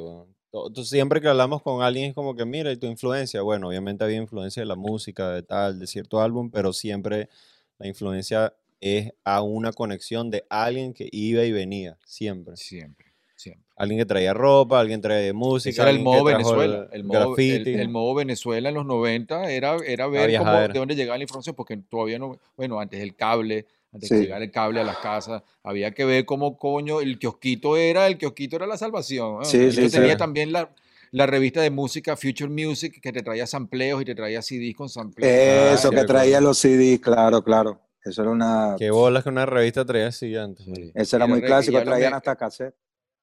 Eso, eso, y tenía loops y podías crear y vaina, y eso es el kiosquito, el kiosquito es el que mandaba. Los próceres que estuviste desde el comienzo, ¿cómo, cómo lleva a la gente un poco de viaje a esa, a, a- a- esa época cuando, porque antes de que fuera lo que, lo que luego pues, llegó a ser? Mucha gente no sabe esa época. weón. Bueno, yo nunca Él la viví esa época. él la comenzó, fue que quizás el primero que estaba ahí parado. Mira, yo te voy a decir, eso empezó, co- eso empezó con, con B-Boys. Ahí fue donde yo conocí a, a, a Flying Legs.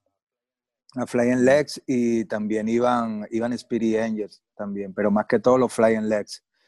Y ellos, y, y ellos, y ellos tenían como un movimiento de, de B-Boys ahí que ellos siempre practicaban, ¿sabes? Y era, era grande. Y ellos empezaron ese movimiento ahí. Después llegamos nosotros, llegué yo, lle- llegó eh, todos los que se la pasaban conmigo en esa época, todos los de mi barrio, y nos la pasamos ahí como haciendo freestyle y ellos bailando, ¿me entiendes? Y ya había como que un movimiento de la noche a la mañana, eso se volvió como un movimiento totalmente, empezó a llegar grafiteros, se empezó a juntar gente, ese era como el punto de reunión de, de los raperos. Iban los b-boys a reunirse ahí, iban los grafiteros a reunirse ahí, iban todos los skaters, todos los bailarines de, de danza, no solamente de b-boy, sino de, de danza, de capoeira. Era como que un Big Bang de un movimiento cultural que estaban haciendo en, la calle, en las calles y, y bueno, fui partícipe de eso, pues fui uno de los, de los pioneros que estuvo ahí. ¿Y cómo, cómo empieza la parte del, del freestyle? Nosotros empezamos como éramos el grupo Guerrilla Seca, nos la pasamos ahí y hacíamos freestyle y éramos como que todas las batallas que nosotros hacíamos callejeras las hacíamos ahí. Entonces Era como un que grupo ya en esa época. sí, éramos ya un grupo, éramos ya, ya la gente nos conocía como, como, como Guerrilla Seca en las calles, pues. Porque ya yo tenía grabado un par de temas. Anteriormente yo tenía un grupo que se llamaba La Realeza, con eso yo empecé los temas que sí, el de eh, Castillo Eterno, Venezuela Llora. Esos temas yo los inicié primero con el grupo La Realeza, que éramos como cinco. Y después de eso, eh, que formamos, que nos iniciamos nosotros con, con Guerrilla Seca, esos temas yo los los pasé para ese grupo y la gente como que ya nos conocíamos porque éramos duros en el freestyle, ¿me entiendes? Estamos en todos lados, estábamos en, en- nos lo pasamos en Plaza Venezuela, en Chacaito, en, en Petare, en la Plaza Petare, en el metro, en Katia, ¿sabes? Ya la gente como que, coño, estos locos son los que andan por ahí. Y aparte nos la pasamos también en toda la fiesta, toda la rumba de salsa que habían por ahí, ¿sabes? Todos esos matinés, toda esa rumba de, ¿sabes? Toda esa gente de por ahí, loca como uno de por ahí, ¿sabes? Los conocíamos. La gente nos conocía como que, ver, que estos son los raperos, los raperos. Hasta que nosotros como que trasladamos lo que nuestra cultura de nosotros, lo que nosotros hacíamos, lo trasladamos a, a los próceres. Y ahí cuando iniciamos nosotros el freestyle, llegó un chico que se llamaba Cámara y se interesó en documentar todo lo que sucedía ahí. Y ahí es como que, ¿sabes? Nosotros, Comienza todo. ahí es donde comenzó todo. Y ahí, y ahí es donde, Cama- donde cámara se llama. le decíamos Claro. Cámara. Un gordito, Y él, él que grabó y grabó un montón de vainas. él documentó empezó. Él documentó todo, todo, todo, todo lo documentó lo que teníamos ahí, lo que grabábamos y después se interesó Juan Carlos Echendía en ver lo que, lo, lo que sucedía ahí. Me imagino que tuvo la visión de decir, mira, aquí está sucediendo algo que, que debemos llevarlo a, a otro formato para que llegue a donde tiene que llegar, para que llegue más público. Y lo demás es historia, papá. Bueno, esa historia hay mucha gente todavía no la Yo no recuerdo cuando no me llegó. Juan Carlos y me dijo, mira, chamo, hay un chamo que se llama Requesón, que, que bola como rapea y tiene una canción que se llama Venezuela Llora, que, que bolas, así me recuerdo, todavía, todavía me recuerdo, mano, y, y- y esa canción, pero hay una canción, hay una canción que yo quiero comentar y que, y que estu- mucha gente quiere saber porque me lo ha comentado muchísima gente, que es Malandreo Negro. Ah, sí. Es una de Ma- las ma- favoritas. Yo siempre. creo que, chamo, o sea, háblame de Malandreo Negro porque creo que mucha gente quiere escuchar sobre eso. Verga, en ese tiempo a mí se me surgió la idea porque, como te digo, yo era, eh, claro, sin desmeritar a, a nadie, pero yo era la parte creativa del grupo, ¿sabes? Yo siempre me mantenía, ¿sabes? Ya yo venía de otro grupo. Yo tuve la realeza y, y cuando era chamito hice un grupo que se llamaba eh, los Not Fashion Boys, eh, ¿sabes? Ya yo venía de grupos y ya venía escribiendo, haciendo letras. Por eso eh, ya, ¿cuál, es, cuál, era, ¿cuál era la pregunta que me habías hecho? Malandreo negro, Ah, malandreo malandreo, negro, ¿y por qué es tan arrecha? ¿Y Ajá, por qué es tan de- arrecha? Y el sampleo, todo. Lo de malandreo negro. Entonces, a mí se me surgió la idea de, decir, coño, ¿por qué nosotros no hacemos una historia que hable de, de, un, de un peo de barrio tal? Y empecé yo como que a, escribir la vaina, a darle la idea a, a- al otro pana que estaba conmigo. eh, le iba como que dictando las vainas, íbamos como que rea- rearmando eso. Y dijimos, coño, vamos a, llevar esa vaina para el estudio, vamos a grabar eso con 13. Es más, yo creo que fue la primera vez que, que, Colombia, el que cantaba conmigo, interpretaba una canción. ¿Sabes? La primera vez porque eh, cuando iniciamos el grupo, como te dije, empezamos con mis letras. Y yo quería también como que él tuviera como que su, su, su sentir, su flow en el, en el grupo. Y fue la primera vez que dijimos, mira, vamos a hacer un tema donde, no- donde hablemos nosotros dos, relatemos como que una historia de, de- de algo que nosotros hemos visto, que hemos vivido, que nos han contado nuestros panas, armamos algo a nuestra manera y, y lo montamos en una vaina, vamos a mostrársela a, a 13 a ver. Y bueno, se hizo toda la producción y, y quedó eso.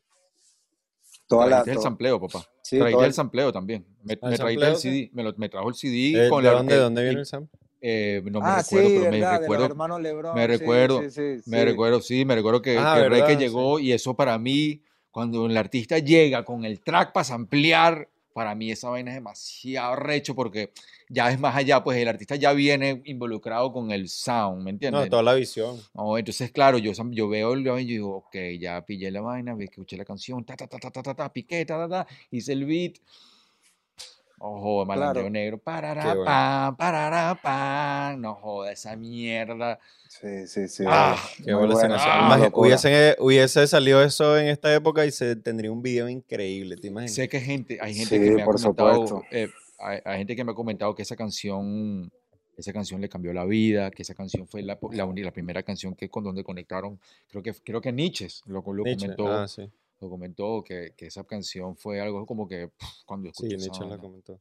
Pero bueno, X, seguimos. Qué Ajá. bola, marico, qué bola. A mí, para, Sí, yo sí, me acuerdo buena haber escuchado esa canción y fue, creo que, una de las primeras, quizás eh, excluyendo Cédula de Bosta y un par de canciones que no recuerdo ahorita, pero es una de las primeras canciones de rap venezolano visuales. ¿Sabes? Que tenía una estética de una narrativa donde había una historia y se desarrollaba como casi un guion. Totalmente. Y Sí. recuerdo que eso tuvo un impacto específico, fue como un chip, marico, que me creó a mí una, una parte visual que Hubiera me sido- di cuenta fue después. Hubiera sido tremendo video, Malandreo Negro. Sí, hubiera sido tremendo video. video.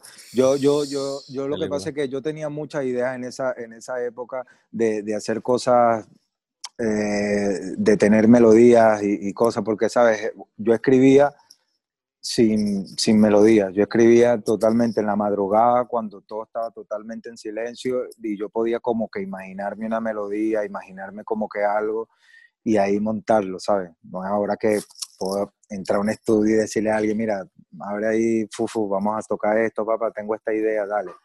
Sino que, coño, era como que más tener, tenerlo yo en mi cabeza, tenerlo escrito y, y- y poder llegar al estudio, poder eh, eh, hacerle entender a, a mi productor mi idea, ¿sabes? Eso fue una de las pocas veces que llegué a lograrlo. ¿no? Y en esa época, marico, para la época, estabas demasiado adelantado en las líricas y el flow, creo que todos tan claros, marico, que no había rey que era rey, que marico.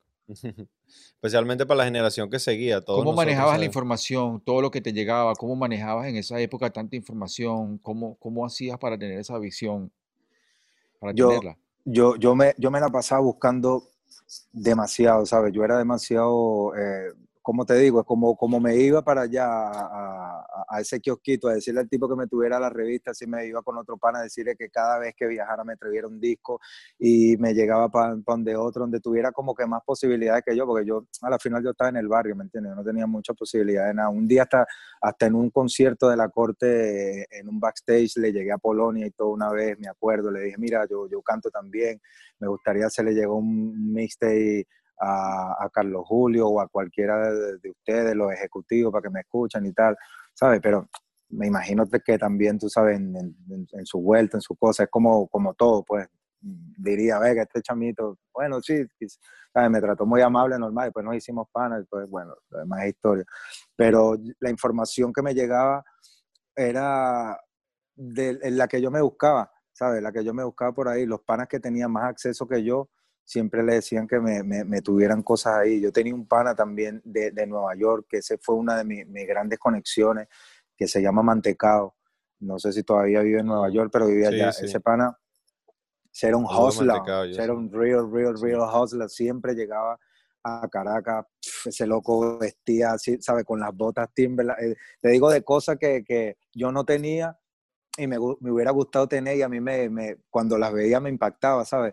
Ve- veía el loco con las botas Timberland, con la gorra New Era, con el bling bling, con el, ¿sabes? Con la chaqueta, con la vaina, y decía, guau, marico, una buena, este loco está metido en la película de verdad, ¿sabes? Y, hablaba conmigo en, en Spanish English, y era, ¿sabes? Como que me identificaba con él, decía, que este loco de verdad, y él me traía todos los mixtapes más, más duros que, que yo podía haber escuchado, ¿sabes? Todos los mixtapes, eh, cosas que si, eh, eh, qué sé yo, Tupac cantando en la pista de, de, de que si Mobb Deep, ¿sabes? Cosas así raras que yo decía, me digo, ¿qué es esto, weón?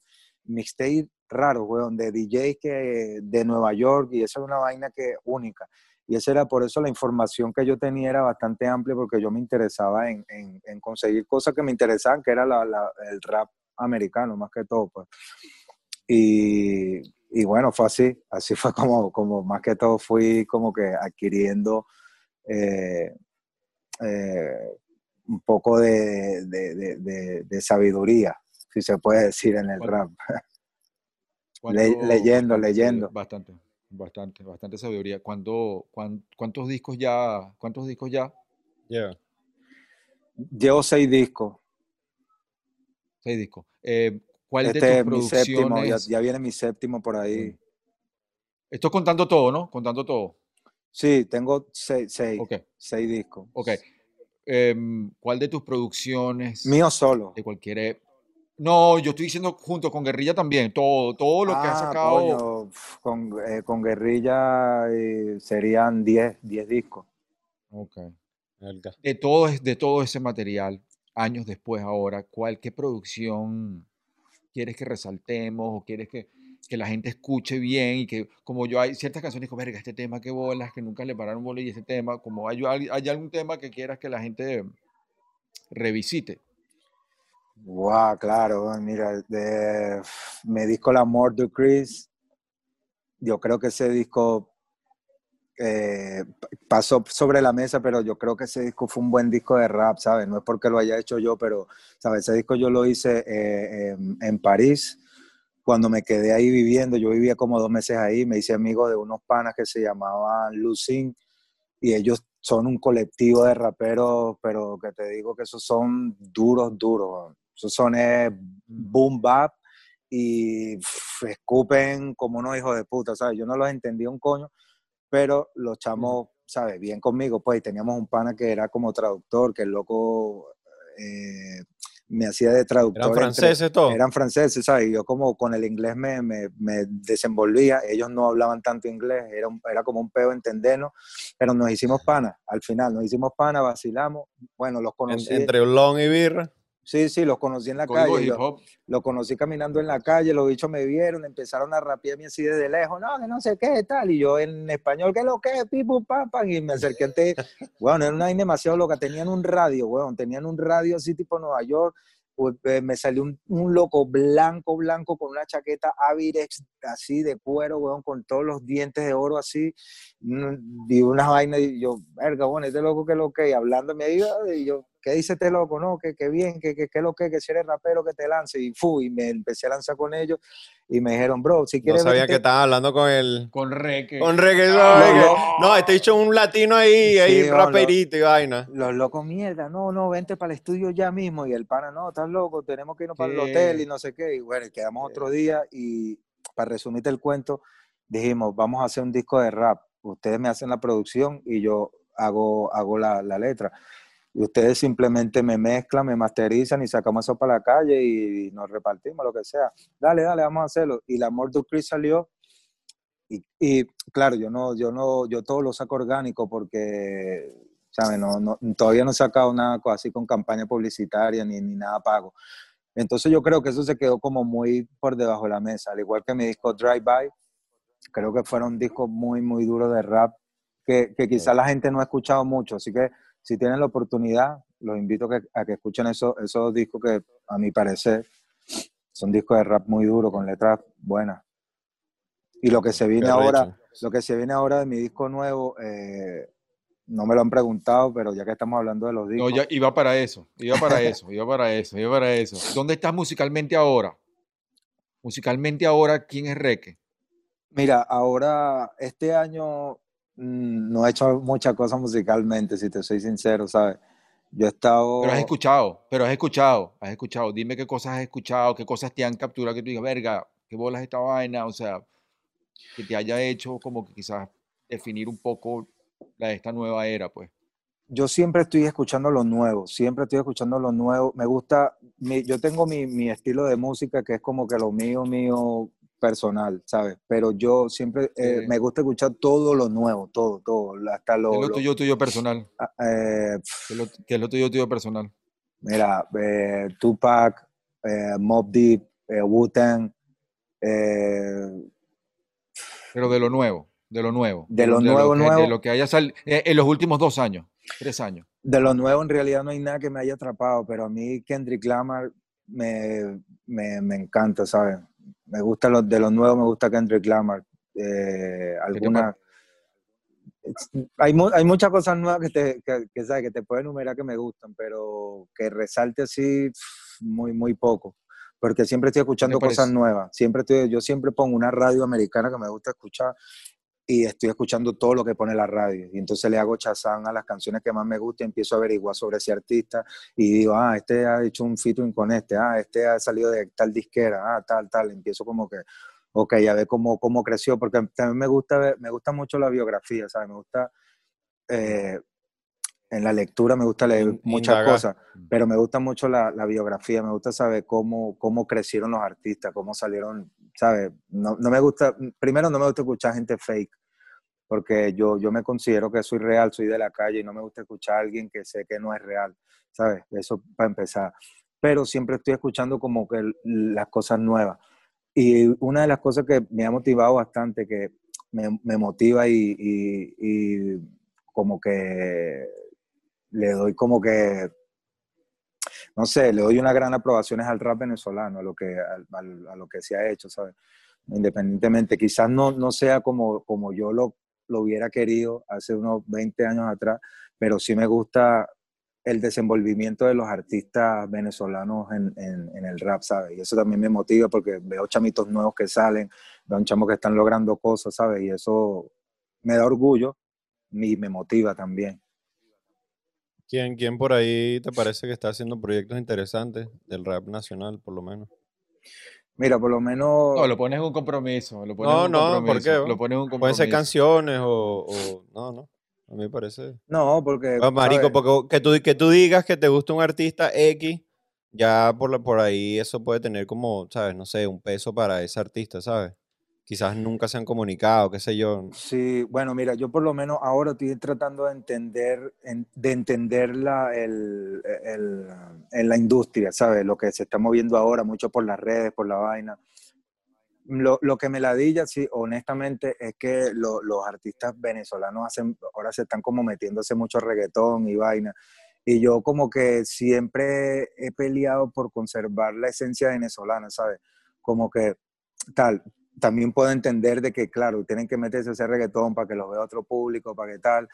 Pero a mí me hubiera gustado que los raperos, que son raperos, raperos de Venezuela, se hubieran, se hubieran eh, mantenido haciendo por lo menos una línea. No digo que, que Mm. no se metan en otro ritmo y otra vaina, pero quizás no tan de frente, ¿sabes? No, no, sé cómo, Mm. no sé si me explico, Sí, sí, sí.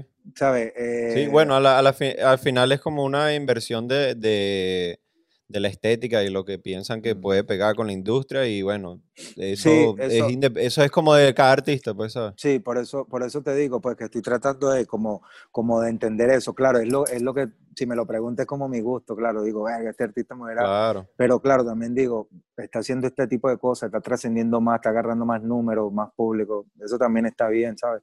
Por eso te digo que hay cosas que, que yo trato de entender, que no, no, no soy hater de nadie, ¿sabes? Porque yo no, yo, yo no puedo criticar la manera de trabajar de nadie. Cada quien tiene la, Claro. su manera de buscarse el pan y eso eh, tiene su mérito. Pero Claro. hay No, es tu punto de vista, ¿sabes? Sí, Es pero, tu punto de vista y está bien, cada quien puede tener una perspectiva.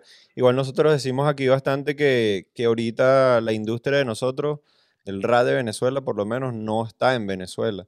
Entonces ha tocado a muchos raperos como integrarse a otras culturas, a otros movimientos y, y bus- como que la industria cambió, queramos o no, ¿sabes? Estamos Sí, afuera. por Y eso creo te que digo. eso es más o menos lo que tú estás diciendo, pues. Por eso te digo, la industria cambió y aunque, ¿sabes? Muchos me vean por ahí y dicen, eh, Garre, que, ¿sabes? Vega, estás joven. Yo sé, yo tengo, yo, yo, yo estoy haciendo rap hace, bueno, como, no sé, veintipico de años, ¿sabes? Veintipico de años haciendo rap, haciendo letras, haciendo poesía, todo, no todos los días, pero sí constante, año tras año, constante, constante. Eso ya es como que, ¿sabes? Es, es algo parte, parte de mí.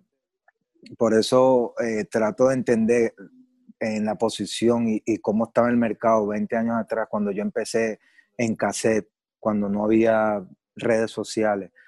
hacer un nombre en esa época y tratar de entender, de estar vigente en esta, en, en esta.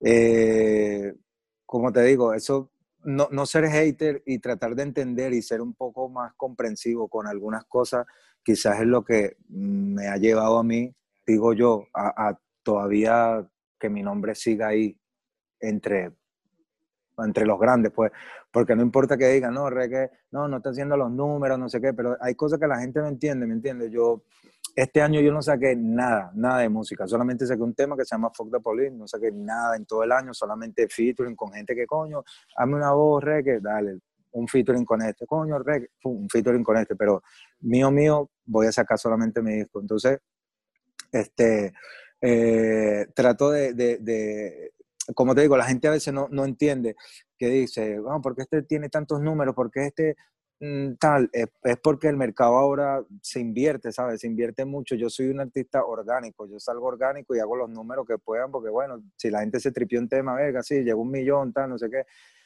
Pero la gente ahora sale con campañas publicitarias, ¿sabes? Sale con un equipo, sale con, con mil vainas, sale con un disco y ya tiene cinco videos ya guardados ¿sabes? Tiene para ¿sabes? Es un, es un deporte de dinero. Hay mucha gente que no se, no se da cuenta. Sí, es verdad. ¿Sabes? Que no, no es solamente que sí, tú saliste y, y tienes talento y wow, wow, no, eres un fenómeno. Sí, pueden haber fenómenos porque los hay, pero son contados los fenómenos que salen solamente por talento y, ¿sabes?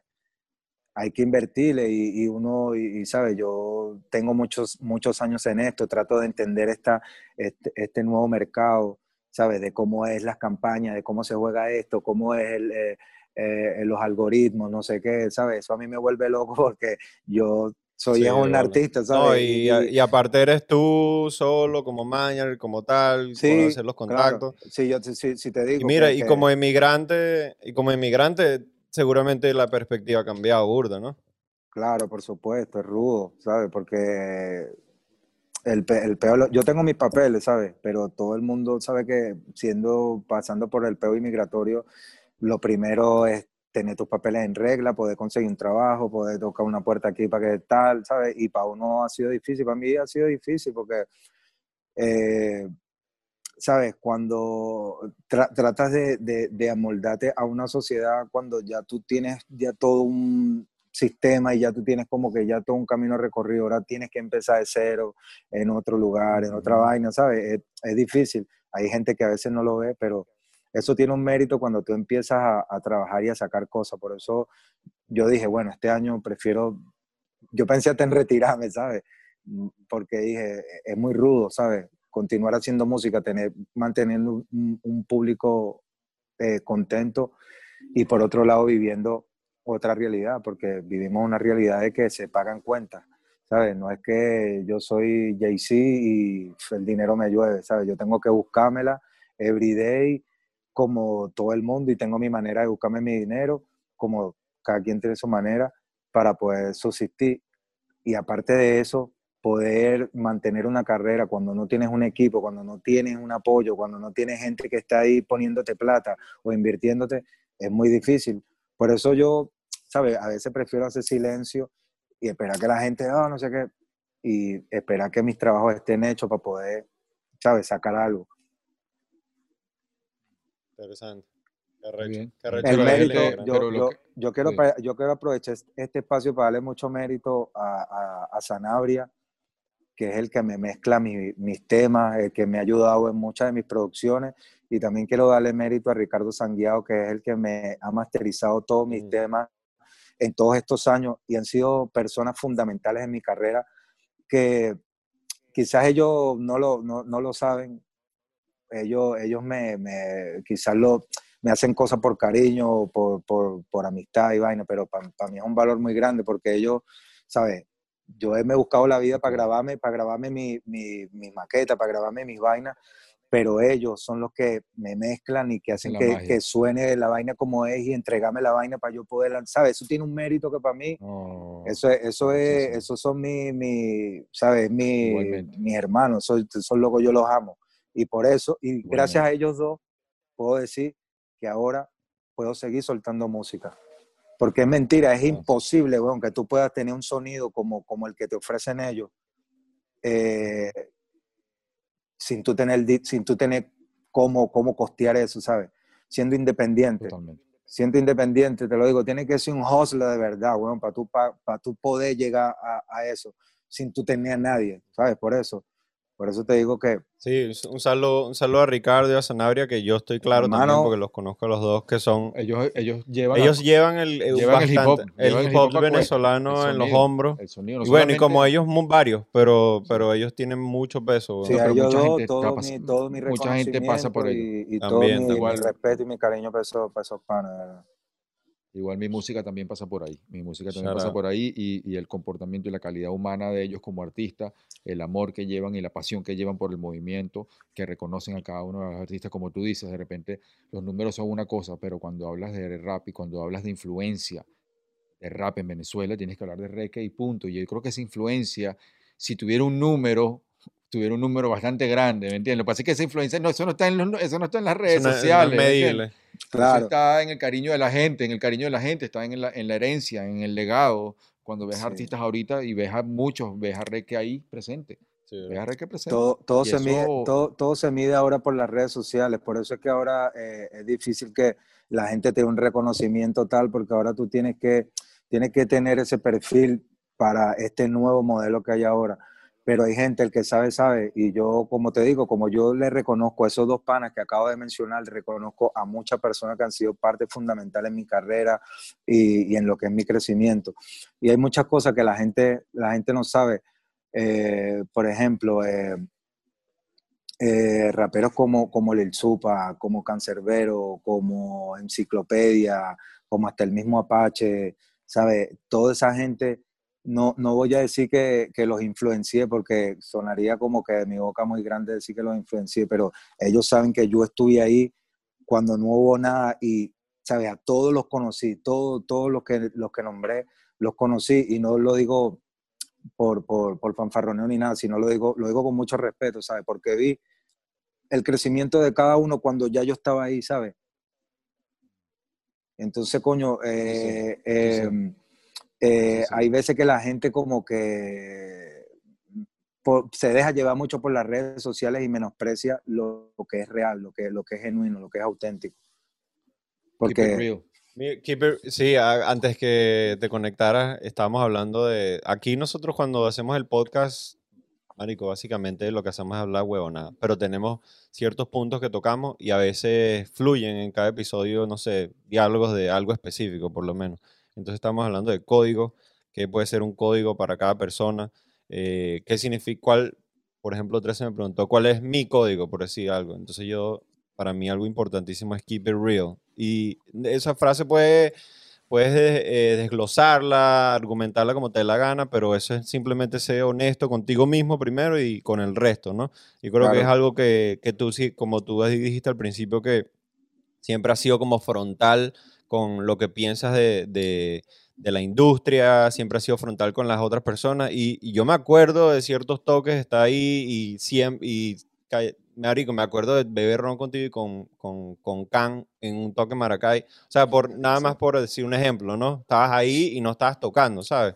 Entonces creo que eso siempre ha estado como mano a mano ahí en ese proceso, pero te iba a preguntar una vaina antes de, después de lo de Keep It Real, era que algo que siempre dice la gente que pasa por aquí es como que, que quizás se perdió la brecha del respeto que había como de la, de, los- de la fundación que se estaba creando en el rap venezolano, que quizás ha pasado por la inmigración o X o Y, no sabemos por qué, pero ¿crees que en algún momento se, se destruyó un poco lo que se había construido?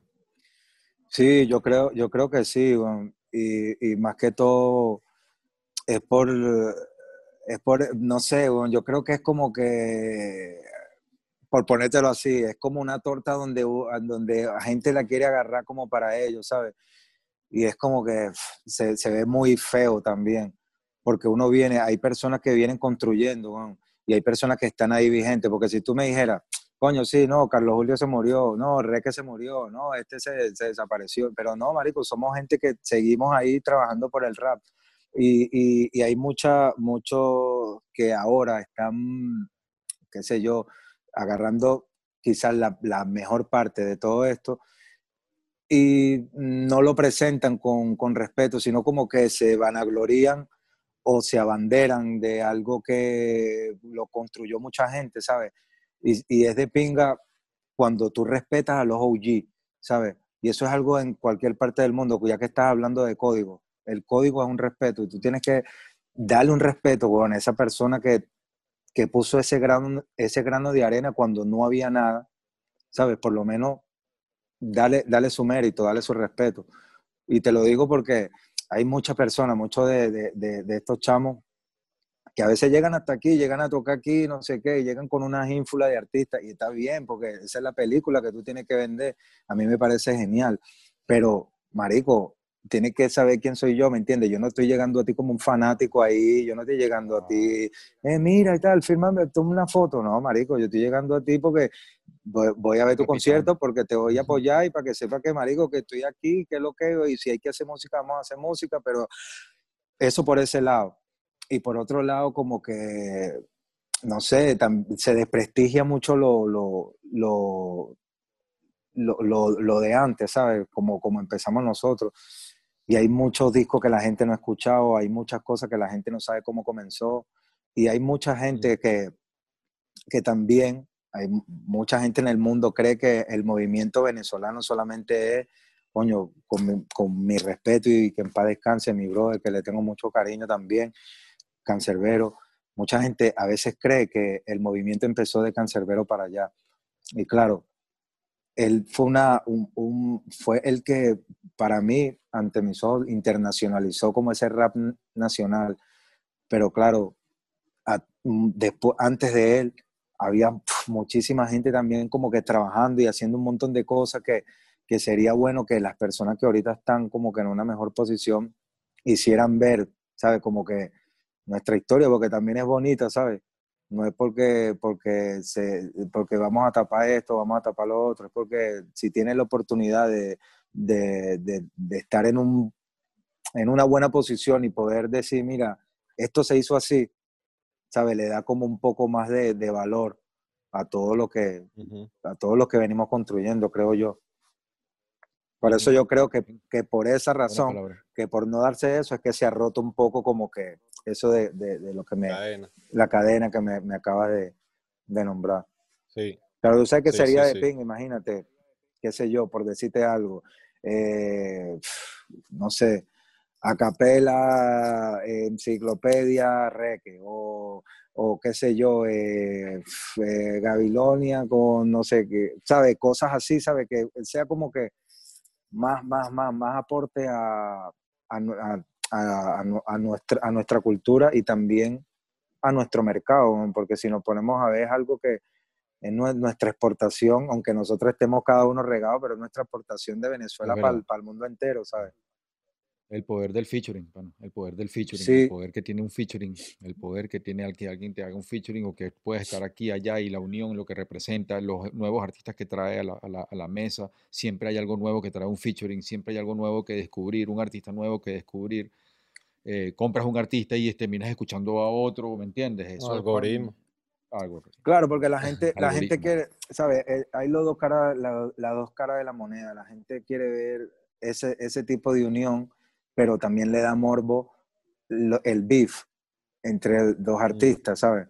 Entonces, es como que tienes esos dos platos de, de un lado y lado, Sí, pero siempre la gente quiere ver la fusión de, de algo, de entre dos artistas, y eso, y eso es bueno. Yo creo, para mi parecer, de que si el mercado se llenara de muchas colaboraciones entre venezolanos, de- no solamente entre raperos, entre raperos, eh, gente que cante otro género musical, venezolano también, yo creo que sería, sería criminal. Una época, ¿no? Que se empezaron a, tratar de hacer como colaboraciones. Creo que tú, tú no hiciste un tema con cuando la película, no recuerdo, Sí, sí, hicimos, hablando ahí por. sí. hicimos un, un tema, sí. Apache, Gabilonia, eh, ¿quién más? Tú tienes un montón de featuring por ahí regados, ¿no? Sí, he, colab- he colaborado con bastante gente. colaborado con bastante. Es que me, gusta, me gustan las colaboraciones, ¿sabes? Siempre me gusta hacer cosas con Claro. cosas distintas, me gusta hacer cosas con otros artistas. No, y eso crea puentes, como dice 13. Y, y también has tenido tu, tu lista de beef también por ahí en el camino, ¿no? También, bro, porque yo no me dejo de nadie. ¿Cu- cu- ¿Quién quieres que ahorita, qué piensas de la palabra competencia? ¿Qué piensas de eso? ¿Tienes, com- eres, ¿Tienes competencia ahorita? ¿Quién sería tu competencia ahorita? ¿Qué piensas de la palabra competencia? ¿Es positiva? ¿Es negativa? Estamos analizando esa palabra también al principio del, del, del Con uno episodio, mismo también. Con uno mismo. Yo digo que la competencia debe ser con uno mismo con, para, para progresar y mejorarse. ¿Qué piensas de eso? Sí, yo, yo personalmente yo siempre compito es conmigo mismo porque yo siempre quiero tratar de ser una mejor persona, ¿sabes? Cada día yo me esfuerzo por ser mejor yo mismo y digo, "Uf, no, no solamente en ser mejor músico, mejor rapero, sino en ser mejor persona, ¿me entiendes?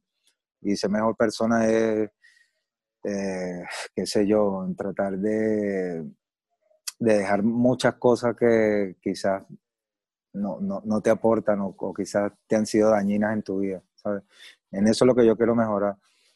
Y, eh, ¿qué, era, la pregunta que me estabas haciendo, perdón? La primera. Eh, eso, eso, de, de, de, de- de- La ¿qué- qué competencia. Ah, com- de la competencia? De la competencia. Yo, yo creo que la competencia sana es buena, ¿sabes? Al final siempre hay una competencia. Si tú estás en un mercado donde hay miles de personas que están haciendo lo mismo que tú, estás entrando en una competencia. Si tú montas un kiosco, una panadería aquí y el otro la monta dos metros más allá porque tiene derecho a montarla, ya tú sabes que hay una competencia, aunque, aunque la tuya sea mejor o tenga más tiempo, tú tienes que ver que, que vamos, siempre estás pendiente. ¿Qué, va a montar este? ¿Qué, va a hacer? Este, este sacó cachito, yo también voy a sacar cachito. Eh, voy a echarle cachito con, queso y con vaina. ¿qué le- ¿Sabes? Tú siempre estás buscando. La, competen- la competencia también es buena. Hay competencia, la competencia mala es cuando ya, eh, cuando ya hay envidia, cuando ya hay como mala intención, ¿sabes? Yo creo, para mí, para mí, mi competencia mía es muy personal pero en, a nivel musical, mi competencia son todos los raperos que existan, weón. Todos los raperos que existan en español son mi competencia. Todos los que estén sonando por ahí, ¿sabes? Lo veo como una competencia sana, porque como te digo, yo no, yo no soy hater, yo más que todo lo que hago es analizar, siempre analizo verga, la música de este, mira lo que sacó, mira este tono, mira este punchline, mira este, verga, lo hizo bien aquí. Eso es lo que me gusta más analizar y yo creo que eso es parte de, de ser competitivo de, de, de, de ir más allá. ¿Y has tenido competencias como... ¿Cuál ha sido tu mejor competencia? Digas como que, verga, esto fue una coñaza recha de lírica, de descargue, de knowledge, de, ¿sabes? Como un hip hopper arrechísimo. De, de- Pero que, que le, que- que- pero ya va, que, que le dio trabajo, que, que le dio trabajo. No, que, no, que- yo, no, puede, o sea, creo que lo puedes analizar en diferentes maneras. No creo que nada, no solamente como en beef y esas mariqueras, sino como que, Ah, que tú digas como que alguien que estaba paralelo, que quizás estaba como agarrando más vuelo y tú uf, tuviste que ponerte las pilas, o en beef, no sé, o sea, como que cuál ha sido como tu motivación más arrecha así en el rap, pues. Su- bueno, yo, yo podría decir una de lo que yo pienso, pero di tú. Sí, ¿Cómo es de cuál, cuál, cuál, cuál. Coño, él con, él, él con Apache, coño, se- iban creciendo de una manera eh, eh, Paralelo. bien de pin, arrechísima, pana. Era un diálogo, un Sí. contrapunteo bien, bien sano y, y de crecimiento. Lo que No pasa sé, es que, claro, No, no, sí, no, sí, sí, sí. lo que pasa es que, con- sí, lo que pasa es que con ese marico nosotros nunca tuvimos como que una competencia así directa como, como que tal, sino que siempre como que crecimos haciendo colaboraciones de, de estilos, porque era como que siempre que nos juntamos, marico, para ver qué, qué tienes escrito por ahí, le soltaba yo una lírica, vamos, para ver qué tienes Sí, aquí, y verga", crecían, y y, era más que todo así, ¿sabes? evolucionaron. pero competencia a nivel de beef, es como te digo, a nivel de beef ya es otra cosa, porque eh, si uno se le cambia el chip y uno ya se va a otro nivel. no lo va a nombrar, no lo hagas eso, que él está bien, está co- re- reguesón bondadoso, vale, no lo cambiemos. me No, porque para mí, o sea, reguesón bueno. Yo creo que el, el beef también tiene como, o sea, es eh, para mí es como un punto analítico, no es como que, marico, lanza ahí vainas y tal. Eh, me parece que también, que por ejemplo, eh, hay culturas que se han desarrollado en el beef y han Sí. crecido muchísimo y se han como estancado en el beef y no han salido como de esas vainas. Bueno, habría que definir entonces beef. Habría que definir esa Claro, pero, pero creo que, por ejemplo, en Venezuela, no sé, creo que paralelo contigo también, Ardilla, por ejemplo, tiene una carrera súper interesante. Los dos venían como el freestyle, Ah, bueno. ¿sabes? Y tuvieron como un roce ahí y no por indagar mucho, pero creo que había como un nivel de skill que elevó el juego por completo, ¿sabes? En esa época Mm. eran como dos MCs muy buenos, cada quien con su enfoque y su lírica y su estilo, pero eso para mí dio un coñazo en la cultura muy fuerte. ¿no? Mira. Sí, sí, yo, eh, eh, eso que acabas de mencionar es cierto y yo por lo menos me di cuenta tarde porque yo, esa, yo, yo todo eso me lo tomé muy personal, ¿sabes? Y yo creo que para, para este pana, que en paz descanse, ¿sabes? Yo no, no quiero hablar mal de él ni nada, pero la realidad es que él hizo toda su carrera en base a mí, todas sus canciones eran dirigidas a mí, todo, ¿sabes? Y aunque aunque no lo diga, yo, yo pude haber, yo inspiré su carrera también, ¿sabes? Por, por, por un lado yo muy ahora, ahora me quedo pensando muy en la lejanía y digo, pero si yo inspiré, yo inspiré a una persona, ¿sabes? Yo inspiré a una persona a, a- cantar, a rapear, a, a salir con otra vaina, porque él, que- él, yo, yo manejaba una cosa de una manera, ¿me entiendes? Él quería hacerlo público, él quería estar, quería salir con la pistola, quería salir con la... Quería llevar una velocidad que, que eso es mentira, mano. Como yo se le decía, mano, no, eh, no, no, no eres, no, no, no te la quieras tirar de tu pack, no te la lleves, no te la quieras llevar así porque la calle es otra cosa, ¿me entiendes? En la, casa es un- en la calle es, un- es un- es una vaina y la música es otra. Pero, pero yo me lo tomé como muy personal y yo estaba viendo que se estaba formando como que un peo muy mediático, ¿sabes? Muy, muy mediático y cuando me quise dar cuenta ya este pana tenía un- una carrera prácticamente a, a punta de pura es tirarme y vaina y yo dije, verga, pero qué bola, man". Ahora ya, ya, en este punto ya lo veo, el análisis que tengo es diferente, ¿sabes? Ya, en este punto yo solamente lo que puedo definir es que eh, inspiré a una persona, weón, inspiré a una persona más en, en hacer música, lamentablemente ya no, no está con vida, pero fue por, por, por ese mismo hambre de querer ser algo que no eres, ¿sabes? Porque yo, yo pienso que, yo te digo algo, yo vengo de la calle, ¿me entiendes? Yo no te voy a decirte que yo, yo no, yo- es que yo no, yo no puedo ser malandro porque ser malandro implica muchas cosas el, de las cuales yo como figura pública no las puedo hacer, ¿sabes? Hay cosas que yo pudiera hacer, pero como figura pública, como gente que, que ya me conoce, ¿sabes? Yo no puedo hacer cosas que, que quizá haría un malandro como, como tal, ¿sabes? Y, y esas son cosas que uno tiene que saber definir. Que tengo gente que, que me quiere y que son un poco de loco y que se puede armar una locura, claro que sí, pero de mi parte, yo no, yo lo que quiero es hacer música, yo lo que, yo, yo no soy tonto, ¿sabes? Yo no voy a ir ahora a sacar un disco y me voy a ir a- ahora a pegarle un quieto a alguien con una pistola y una vaina, ¿sabes? Como que, ¿qué estoy haciendo? Bueno, es una cosa o la otra, y si salí yo del barrio y si sobreviví es por algo, ¿me entiendes? Si la estoy contando ahora es, es por algo. Por eso yo creo que, que coño, ese chamo, coño, es, es lamentable por, por, por él mismo, pues, porque, ¿sabes? Como te digo, uno a veces como que es muy joven, es muy inmaduro y, y, uno queriendo como que eh, demostrar o queriendo ganar una posición en algo, uno a veces choca uno mismo, ¿sabes? Y eso no, eso no, no solamente le pasa a él, le pasa a muchos jóvenes. Me ha pasado a mí también, pero yo, gracias a Dios, he podido contar, he podido como que eh, discernir entre todas las cosas negativas que me han pasado y, y, y poder contar ahora con tranquilidad, ¿sabes? No, y es, es eso, eso es competencia con uno mismo. Ahí estás tú compitiendo contigo por sobrevivir y mantenerte relevante y ser como más inteligente de la, de la jugada, etcétera. Mira, está fino el... ¿Qué pasó? ¿Está fino el audio? Estamos, estamos eh, ya llegando a, a- Al- a la, a la data. eh, en, la, en la tarjeta. Ah, Pero la si estás tarjeta. grabando en la cámara, estamos bien todavía. Ah, sí, sí, sí. Ok. ¿Pero Eh, quieres descargar eso? No, no, todavía no. Quiero que sea una pregunta. ¿Cómo, cómo defines la inteligencia? Rick? La inteligencia. Eh, Teresa a veces se lanza unas preguntas, marico, burdes filosóficas. Coño, yo la inteligencia yo la defino por el aprendizaje. Yo, yo siento que tú eres inteligente aprendiendo apren- y también aprendiendo a aprender, porque hay personas que, que, que quizás no son abiertas al aprendizaje. Yo por lo menos me, me gusta hablar con todo el mundo, me gusta aprender de todo, me gusta probar cosas para yo, ¿sabes? ¿sabes? Yo creo que eh, es eso.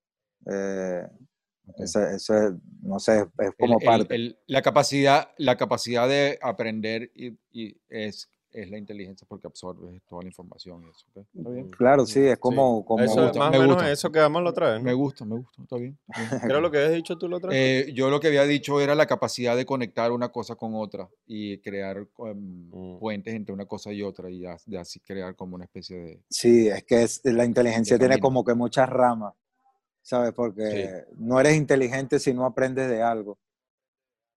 Sí, sin duda, sin duda. Ab- Absorber la información. Em. Hay una cápsula que va a salir Eh, para el espacio. Voy a chequear aquí la cámara. Hay una cápsula que va a salir para el espacio, una cápsula que va a salir para el espacio y te encargaron a ti a poner lo que tú quieras en la cápsula para que nos represente la raza humana en, en- en el universo. Alguien la recibirá y abrirá la cápsula y verá algo. ¿Qué vas a poner en la cápsula? en la cápsula. Eh, Sí. Pues, eh, puede ser de cualquier tamaño, no tiene que ser una capsulita, sino puedes poner lo que quieras. o ¿Qué nos abro representa?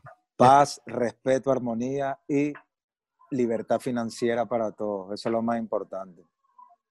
No, pero ¿cómo lo vas a poner en una cápsula? O sea, te explico. En los años, es que esto viene de que en los años 60 mandaron como un disco Ajá. de oro donde había como al, al espacio en una nave eh, y había pusieron el disco de los Beatles y pusieron imágenes de nuestra civilización. ¿Qué pondrías tú en esa cápsula que nos represente? O sea, si es esto de paz, ¿cómo lo pondrías? Porque tienes que poner algo en la... Ah, ok, ok. ¿Qué pondría? Yo, que, yo creo que pondría una foto de una foto de, de la vez que, que eh, de, de- a ver, yo creo que pusiera un retrato de Simón Bolívar de la vez que nos libertó. Yo creo que eso eh, eh, sería lo Así más, mismo, una foto y ya. una, una foto vestido de rapero.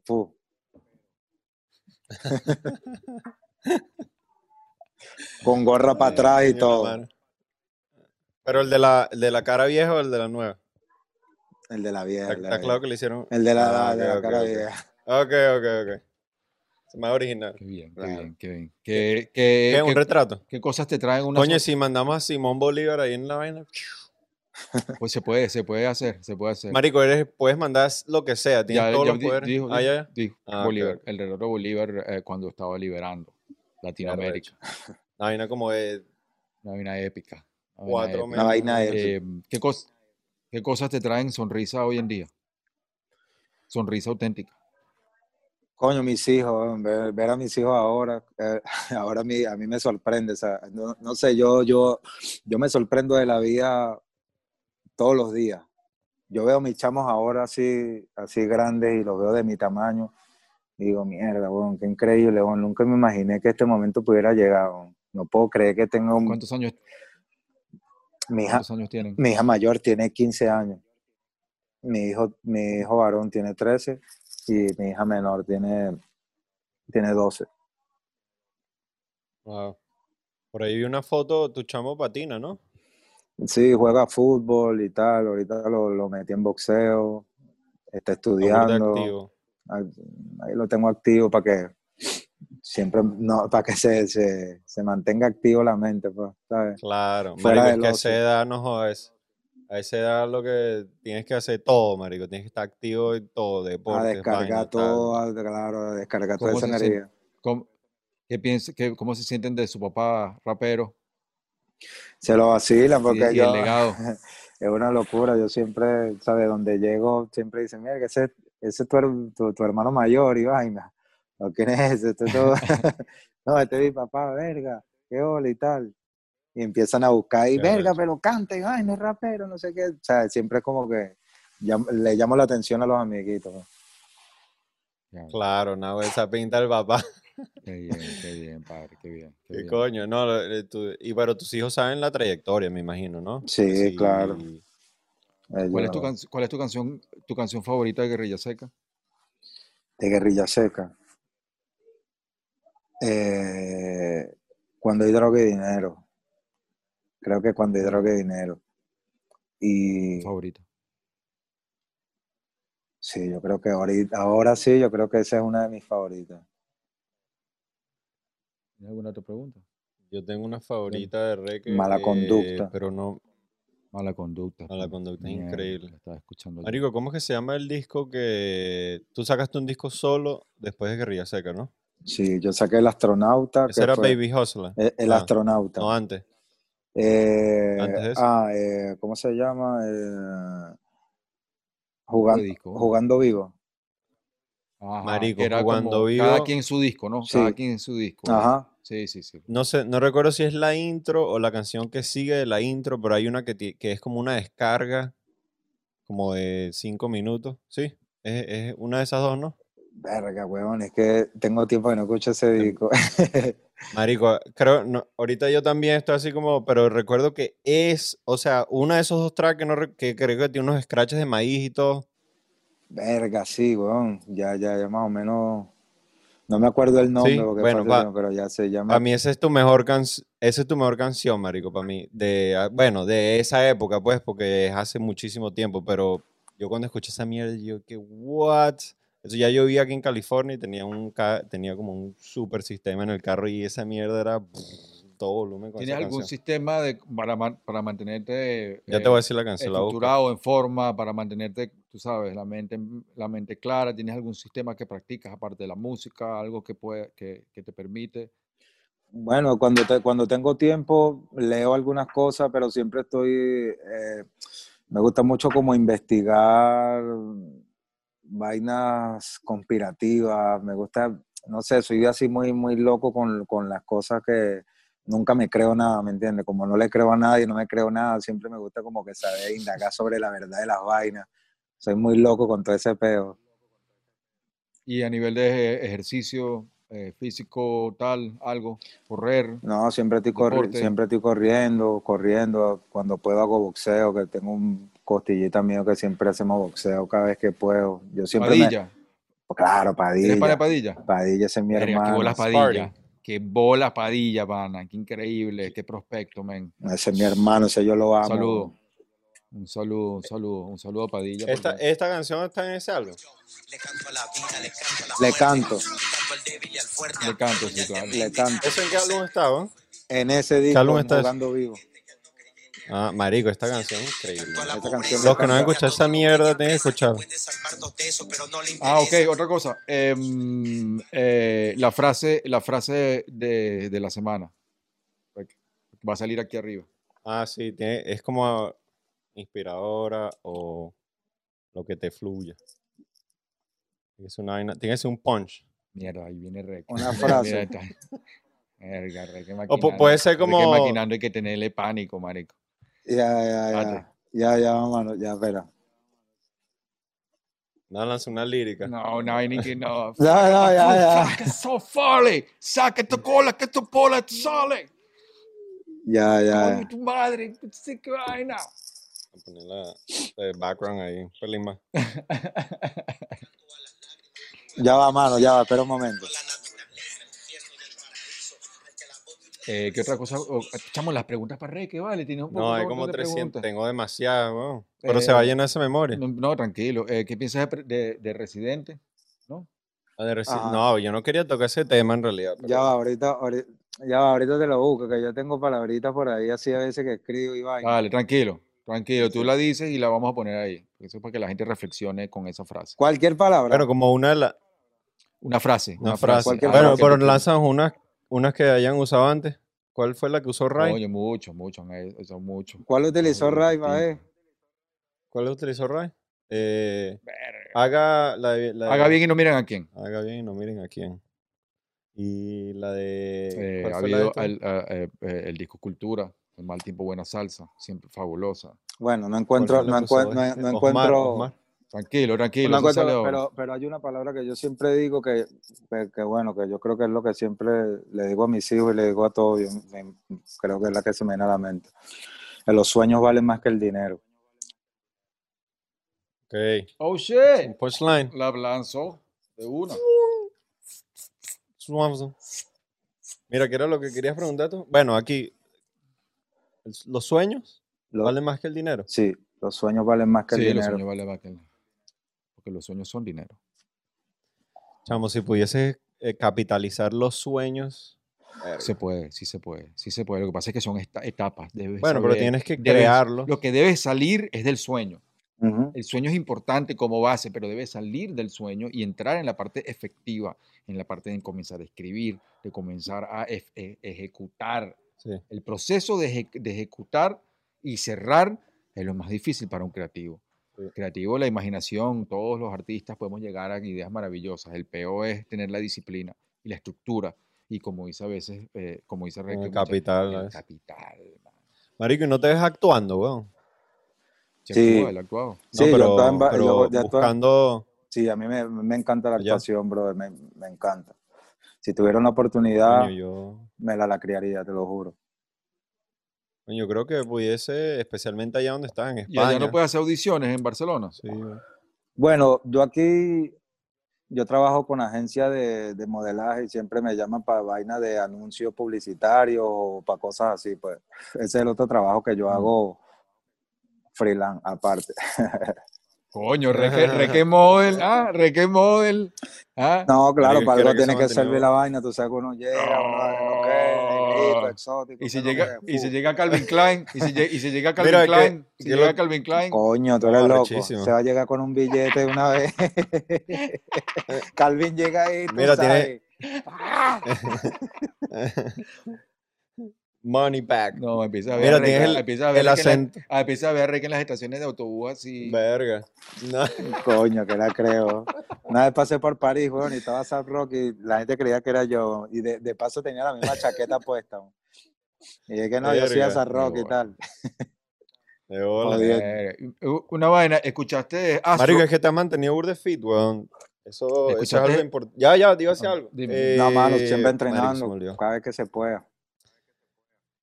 ¿Qué, te iba a decir? Más, marico, tienes el acento dominicano burde curado. te te han salido un par de años ahí. Verga, no, hay un... No, mano, porque tú sabes que por aquí a veces me la paso con borde dominicano. me la paso con borde dominicano, a veces son mamagonos. Habla como Eh. dominicano ahí, díganos una imitación, Dale, dale. por favor. un- Manito, ¿qué es lo que es? Pero tú te estás curando conmigo, tú estás loco, tú eres palomo, ¿qué es lo que es?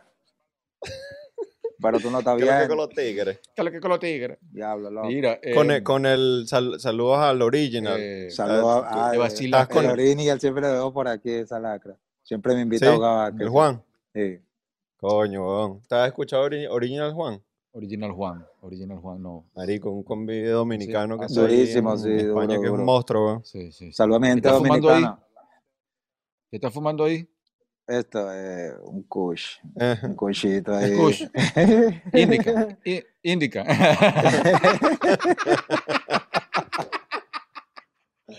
indica. Indica, no, o sea, sativa ahorita indica. no, indica, indica para la noche. ¿Por qué? Ah, En the ok. couch. Yo soy sativa todo el tiempo. ¿Sí? Sí, sí, sí. sí. Yo no puedo con la indica. Yo soy más de Oye, te pone sativa, muy- yo soy más de sativa, pero en la noche una, una indiquita cae bien. Mm. El que sabe, sabe. Eh. Sie- siempre iba, sabe. coño, siempre que quería preguntarte, bueno, yo me tripeo burda el disco Astro World de Travis, de, de, de Travis. ¿Tú te lo tripeas, siempre Burda, sí, sí. esa vaina. Ok, ok, ok, ok. Me lo tripeo burda. en lo cierto. ¿Te lo has escuchado el disco? Sí, lo escuché, yo escucho cosas, siempre, como te digo, siempre estoy escuchando lo nuevo que me llama la ¿Tienes atención. alguna canción, tienes alguna canción es que, que te guste de ese disco? Que, que tú digas, verga, que Mm. recuerdes ese disco, porque ese disco, no sé por qué yo lo he escuchado y decía, verga, que hay unas vainas de, que yo sé que Reque, Verga, hay un tema, hay un tema, no, no me acuerdo el nombre, que es así como rap, es como rapeado, que, que él ahí no, ahí como que rapea, que es más tú, tú. El último, el último, Coffee Bean. Creo Coffee que- Bean, creo que es el ese, último tema. Verga, chavo, ese es mi tema favorito del Sí, disco. No puede ser. marico, esa es una Sí, locura. estamos bien. ¿Tienes alguna otra pregunta para Reque? Eh, ¿Te acuerdas cuando estamos, con quién es que estamos hablando que era como que, es- eh, vamos a ver, eh, Griselda o... ¿Quién? Eso, ¿No te eso, eso me tienen loco, weón. Sí, Eso me tienen loco. Vacila. Claro, hermano, salieron muy feos. Cuando salieron en el show este de eh, Griffin, ¿cómo se llama? Jimmy Griffin, ¿se- ¿será? Eh, Jimmy Kimmel, Jimmy Kimmel, que- Jimmy Kimmel, en la televisión, con la- Sí, las chaquetas largas, las chaquetas largas. esa. Ah, sí. Ese video, ese video tú lo, tú lo, bu- tú lo buscas en YouTube y no lo encuentras. Oh. Lo, lo, Oh. Oh, lo banearon. oh, Verga. shit. ¿Por lo banearon. ¿Dónde está? Tú, tú lo, tú- sí, es que cuando yo vi eso, yo dije, bro, ¿qué es esto? Primera vez que veo un malandreo así tan Sí, feo en en... Eso es lo que yo- Eso es, lo, Tele- eso es lo que yo llamo un cachetón cultural, mano. Cuando te, te hacen que bla, bla, te cae que mierda. Marico, tienes que montar un Griselda. Pero para la gente, para, para la gente que no sabe, mira, ese, te- ese tema lo banearon por eso, porque es muy, ¿sabes? Ahí están hablando de vaina de calle, de movimiento de droga, de cosas, ¿sabes? Y, y se están presentando ahí en un programa donde se presentan todos los artistas con sus canciones más fresas y las cantan eh, censuradas. Sí. Ay, ellos ¿sabes? no, ellos se lanzaron en la No, no, ellos, ellos,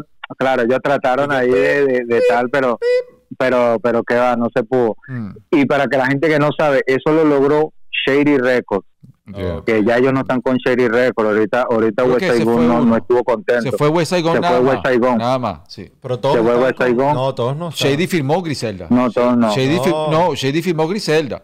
Tengo No. entendido. Sí, firmó Griselda, pero no, no, no firmó a, a Benny the Butcher. Sí, Ah, sí. A Benny the Butcher no lo firmó. Ok, ok, ok. Y, ah, y- Para que la gente vea que, que, que, que hasta, hasta los más grandes pasan también su, Sí. su dificultades en la música, ¿sabes? Porque Mm, yo por lo menos cuando, co- como te digo, yo lo vengo investigando de- de- desde que no son nada. Ese grupo me lo mostró aquí en, en, en Madrid hace como cinco, hace como cinco años, en el 2015. Eh, un panita mío, productor que se llama Joe Bennett, me dijo, tienes que escuchar esto. Y de ahí en adelante empecé a escucharlo. No lo escuchaba nadie, tenían poquitas reproducciones. Y empezaron a subir, a subir. Yo dije, mierda, esto es lo más sucio que he escuchado en, esto, en estos tiempos. Sin duda. sin duda. Y mira, lo agarraron Shady Record y no, no, no estuvieron, bueno, por lo menos West Saigon no estuvo contento. Coño, tienes que armar un Griselda allá en, en España, weón. ¿Estás loco? Claro, hermano. ¿Cómo le pondrías? ¿Cómo le pondrías? Coño, no sé. Colectivo ahí Tiene que ser un nombre. Te voy- va Yo le pusiera Gramoven. Gramoven. Oíste, Ah, le Gramo puse- Ben. Gramoven. Gramo Ben. Upa. No se pueden robar esa Un idea. colectivo que se No se llama. pueden robar esa idea. Verga, que la No creo. se roben esa idea. Déjense la reque. Una buena. Es que nadie puede venir con nadie que nadie puede venir una que se llame Gramoven que no sea No, reque. No, puede, obvio. weón, no Sí, puede. No- obvio. nadie se lo permitiría. Ahora llega un coño de madre si se lo agarra y me lo quiere vender a mí después. lo estoy pillando, hijo de puta. Te tumba el Instagram, te lo Mira, vende. ¿Qué es lo que más No, te, nada huevón, nada huevón. qué ¿Ya? más- ¿Te qué- pasó? qué es lo que más te gusta de, de España? Mm, no sé, creo que la, no sé, la tranquilidad, que la gente es súper tranquila. Yo creo que eso es lo más. Mm, Que funciona. Claro, no está, no está acostumbrado a una locura, ¿me entiendes? Uno viene, a una velocidad mm. y es como todo tan tranquilo y cosas, todo tan accesible. Es lo que, a mí lo que me gusta aquí es que el que, el que tiene, se la- o sea, todo es como que, no, o sea, eh, muy socialista, pero en el buen sentido, ¿sabes? Como que si tú tienes tu plato, tú puedes ir al mismo restaurante, aunque tú seas el que sea, tú puedes ser de la clase social que sea, pero si tienes tu billete para pagarte ese restaurante, tú entras y te lo pagas y tal, ¿no? Es como que, Mm. eh, Mm. que no, que esto es solamente para tal o... Hay sitios de sitios, pues, pero me gusta es eso, que la tranquilidad y que Hay racismo, pues, hay racismo todo en es, España. es accesible. Sí hay, hermano, sí hay, no te voy a decir que no. Sí hay, pero pero no no no es un racismo descarado, ¿sabes? Mm. Es un racismo más como que como que fue sin querer queriendo. ¿Sabes lo que te digo? Sí. De bola. Y- Y, y en, Vene- en Venezuela, esto, marico, esto es algo que siempre hablo con gente cuando quieren adentrarse en la política muchísimo y en vainas filosóficas y Coño, mierda. Ahí viene. ¿En Venezuela había racismo? Por supuesto que había racismo, hermanos. Venezuela es uno de los países, o, o Caracas, no voy a hablar de los de, porque yo he ido para un poco de lugares, pero pero más que racismo es clasismo, ¿sabes? Ok, ok. Marico, mi- yo he ido para, yo he ido para yo, yo, Pero es que ya va, el, Mira, racismo, yo- el racismo yo- es, el racismo está en todo, en todo el mundo. o sea, No, pero hay sociedades es- que son- parte que de la más- es- es una- hay es sociedades una- que es están más integradas que otras, yo creo. Sí, eso sí, Sí. eso sí, eso sí. como sí. aquí, en, ok, aquí en Estados Unidos por lo menos puedes decir como que existe racismo, sí, y es cabilla, sí, pero hay un racismo sistemático y hay un Aparte, aparte, aparte del aparte, racismo que existe, sí. pero también hay, un in- hay una integración que, que es el lado opuesto del racismo sistemático donde puedes entrar a un restaurante, Sí, seas quien sea, weón. ¿me entiendes? Entonces, en los países latinos a veces Sí. o sea, es confuso, weón, porque, ¿sabes? No sé, weón, yo tengo primos de todos los colores, ¿entiendes? No, somos una sociedad más mezclada, pues. Entonces es confuso para la gente, pero sí, para El mí, clasismo sí hay. Para mí es un racismo más mezclado con el clasismo. Clasismo y sí hay. siempre Sí, creo que todo me, me intriga, pues, de todos los, los venezolanos, especialmente los eh, migrantes, que piensan de eso. Erga, creo que perdimos a Rek. Perdimos a Reque. Oh, shit. Perdimos a Reque. Bueno, pero ya habíamos preguntado todo menos las pequeñas victorias. Pero se fue sin despedirse ni nada. Coño. Chao, reggae. Ese se quedó sin batería seguro, weón. Coño, qué vaina. Eh, bueno, eh, ese fue Reque haciendo primicia eh, con el salvoconducto. Qué bien hablar con un, con- con un colega, compañero. No lo hacemos un montón de tiempo. ¿Ah? Como tres horas. Verga, qué recho este podcast, weón. y, y se paró la tarjeta ahí también. ¿Sí? Sí. sí. Verga. Justo a tiempo. Este, Y eso se guarda, no pasa nada. eh, se guarda lo que grabó y, y luego está grabando ya con la cámara. ¿no? ¿Estamos bien? Pusiste. Verga, no grabé. Verga, chaval. Em, No vale. Conclu- en conclusión, fíjate que la competencia es con uno mismo. Lo dice el rey de las competencias, que Ah, bueno. Reque.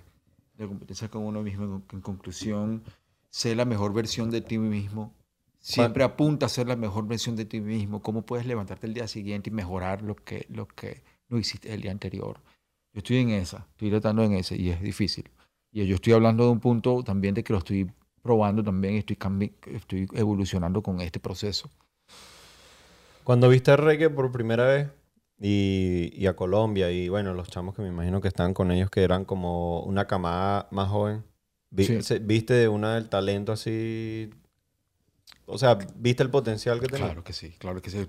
Me recordé el día que eh, eh, eh, Echendía me llamó.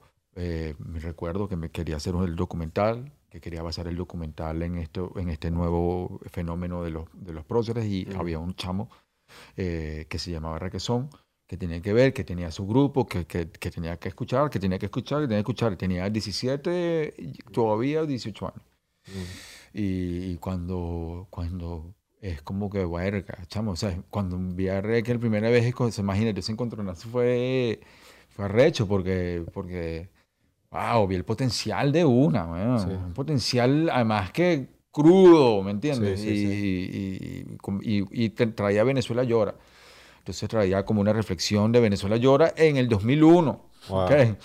Entonces, como que por eso digo que siempre la, La visi- la, de- visión de Reque es algo que yo siempre, aparte de muchas otras cosas, la visión de Reque, siento que es un artista que tiene una visión que hay que, eh, eh, sobre todo su visión acerca Sí. de las cosas, acerca de los enfoques cuando las hace. Yo no sabía que él había tenido un link tan específico como, en, como un puente, pues, entre generacional, eh, que creo que fue importantísimo. Creo que yo, él- yo, le, lle- eh, yo le debo llevar una generación a él, creo, si Sí. no me equivoco, una generación a él. Pero él estaba tan chamo, pues. estaba chamo, este, era así como que, como que súper, como que quería trabajar y se veía que tenía como que muchísimo potencial. Era, era algo como que no se podía tapar, pues era, sabías que era requesón y requesón y punto.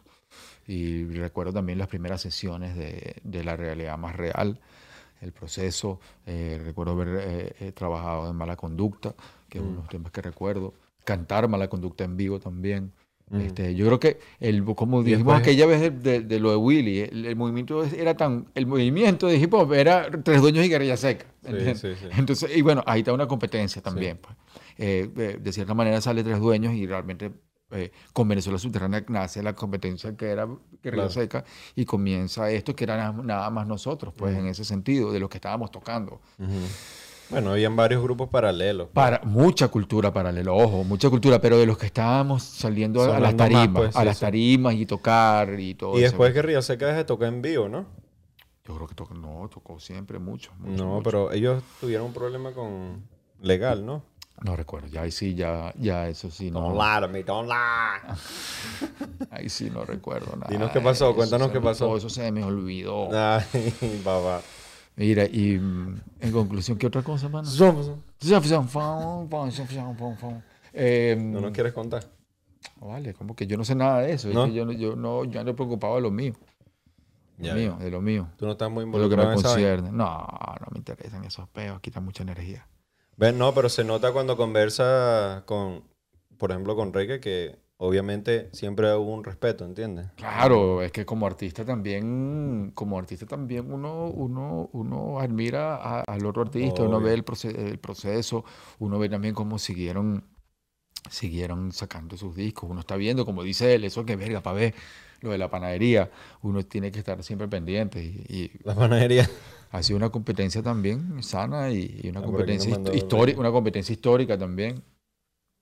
Y, y qué bueno que fíjate que ahorita en un... Se me apagó el teléfono y ahora no. La apagó el teléfono, Hermano, perdona, se me apagó el teléfono y ahora no me deja entrar, weón. coño. Coño, Reque. Tranquilo, Pero hermano. Ya llegamos al final del programa. Creo que nos lanzamos las dos horas que hacemos con el invitado. Gracias, hermano. Gracias. Gracias, hermano. Gracias, gracias. Estamos a la orden. Estamos a la orden por acá. Cuando saques el disco y le hagamos un buen review, lo ponemos aquí para que la gente vacile y, y hacemos eh, Reque Part 2. Un abrazo, bro. Eh, no hablamos que Jake Paul, el underdog, consiguió su pelea con Mayweather, consiguió su vaina. Ah, sí, weón. Jake Paul, wow. No puedo entenderlo, pero lo logró. A meter a Mayweather en el ring. La plata es lo que ese chamo estaba celebrando porque ese chamo lo que le ganan son 100 millones de dólares fácil. Nos lanzamos por ahí. Eh, ¿Qué otra cosa para concluir? Bueno, estamos en diciembre. Estamos en diciembre, viene el programa de fin de año que vamos a hacer un resumen de lo mejor del año, así que manden. Ah, bueno, vamos a comunicarnos con la gente aquí. Ajá. Mándennos qué ideas tienen para fin de año. ¿Qué quieren mejorar para el año que viene? El nombre del grupo de básquetbol de la NBA que somos dueños Ah, nosotros. ah. Aporten ahí. Eh, ¿Qué queremos Los hacer para, el- caciques. para lo- los caciques? De caciques. No, Bueno. casicas. El peo con el inglés y en español es Bueno, que- pero hay que conseguirla. pa. Yo voy a conseguir Pues, si, pudieron con Coco, nosotros podemos hacer con nuestro NBA. Globo, Eh, Global. El aniversario del salvoconducto Código. para el año que viene, qué ideas tienen. Gracias por escuchar, gracias por vacilarse este proceso, esta nota. Eh, viene música nueva que viene- me voy a sacar por ahí este, justo cuando comience el año, así que estén pendientes y activos con una cantidad de artistas maravillosos. Ajá, por ahí viene un video que está, el primer video de códigos. Bueno, el primero fue el de Esteban con. Te felicito con por eso. López, que hicieron el de 6, 6 a.m., 6 a.m. de Acapela. Pero Sí. vamos, a, vamos a hacer otro Sí. Eh, que ya está listo, que se llama Mal Sueño, que lo dirigió Andrés Avellaneda y es una canción de drama, Horus y Giga. Y es uno de los conceptos que estoy tratando de llevar con códigos, que es conectar directores con músicos eh, o productores y, artistas Y el público. y el público y hacer eh, hits o temas o colabos eh, desde la parte audiovisual. Vamos a ver cómo se lo va a decir a la gente. Y mm, nada, fino. Nos estamos conectando para la próxima semana. Eh, gracias por vacilarse el programa, gracias por regar la voz, gracias por estar pendiente y activo. Saludos a Venezuela, saludos a los que están pasando por una situación difícil, eh, a todos los que esto se le ha puesto cuesta arriba. Este, mis palabras de ánimo, eh, de mucha luz y mm, de mucha fuerza. Es más, es chévere ser grande, pero es más grande ser chévere. Salvoconducto. ¡Oh!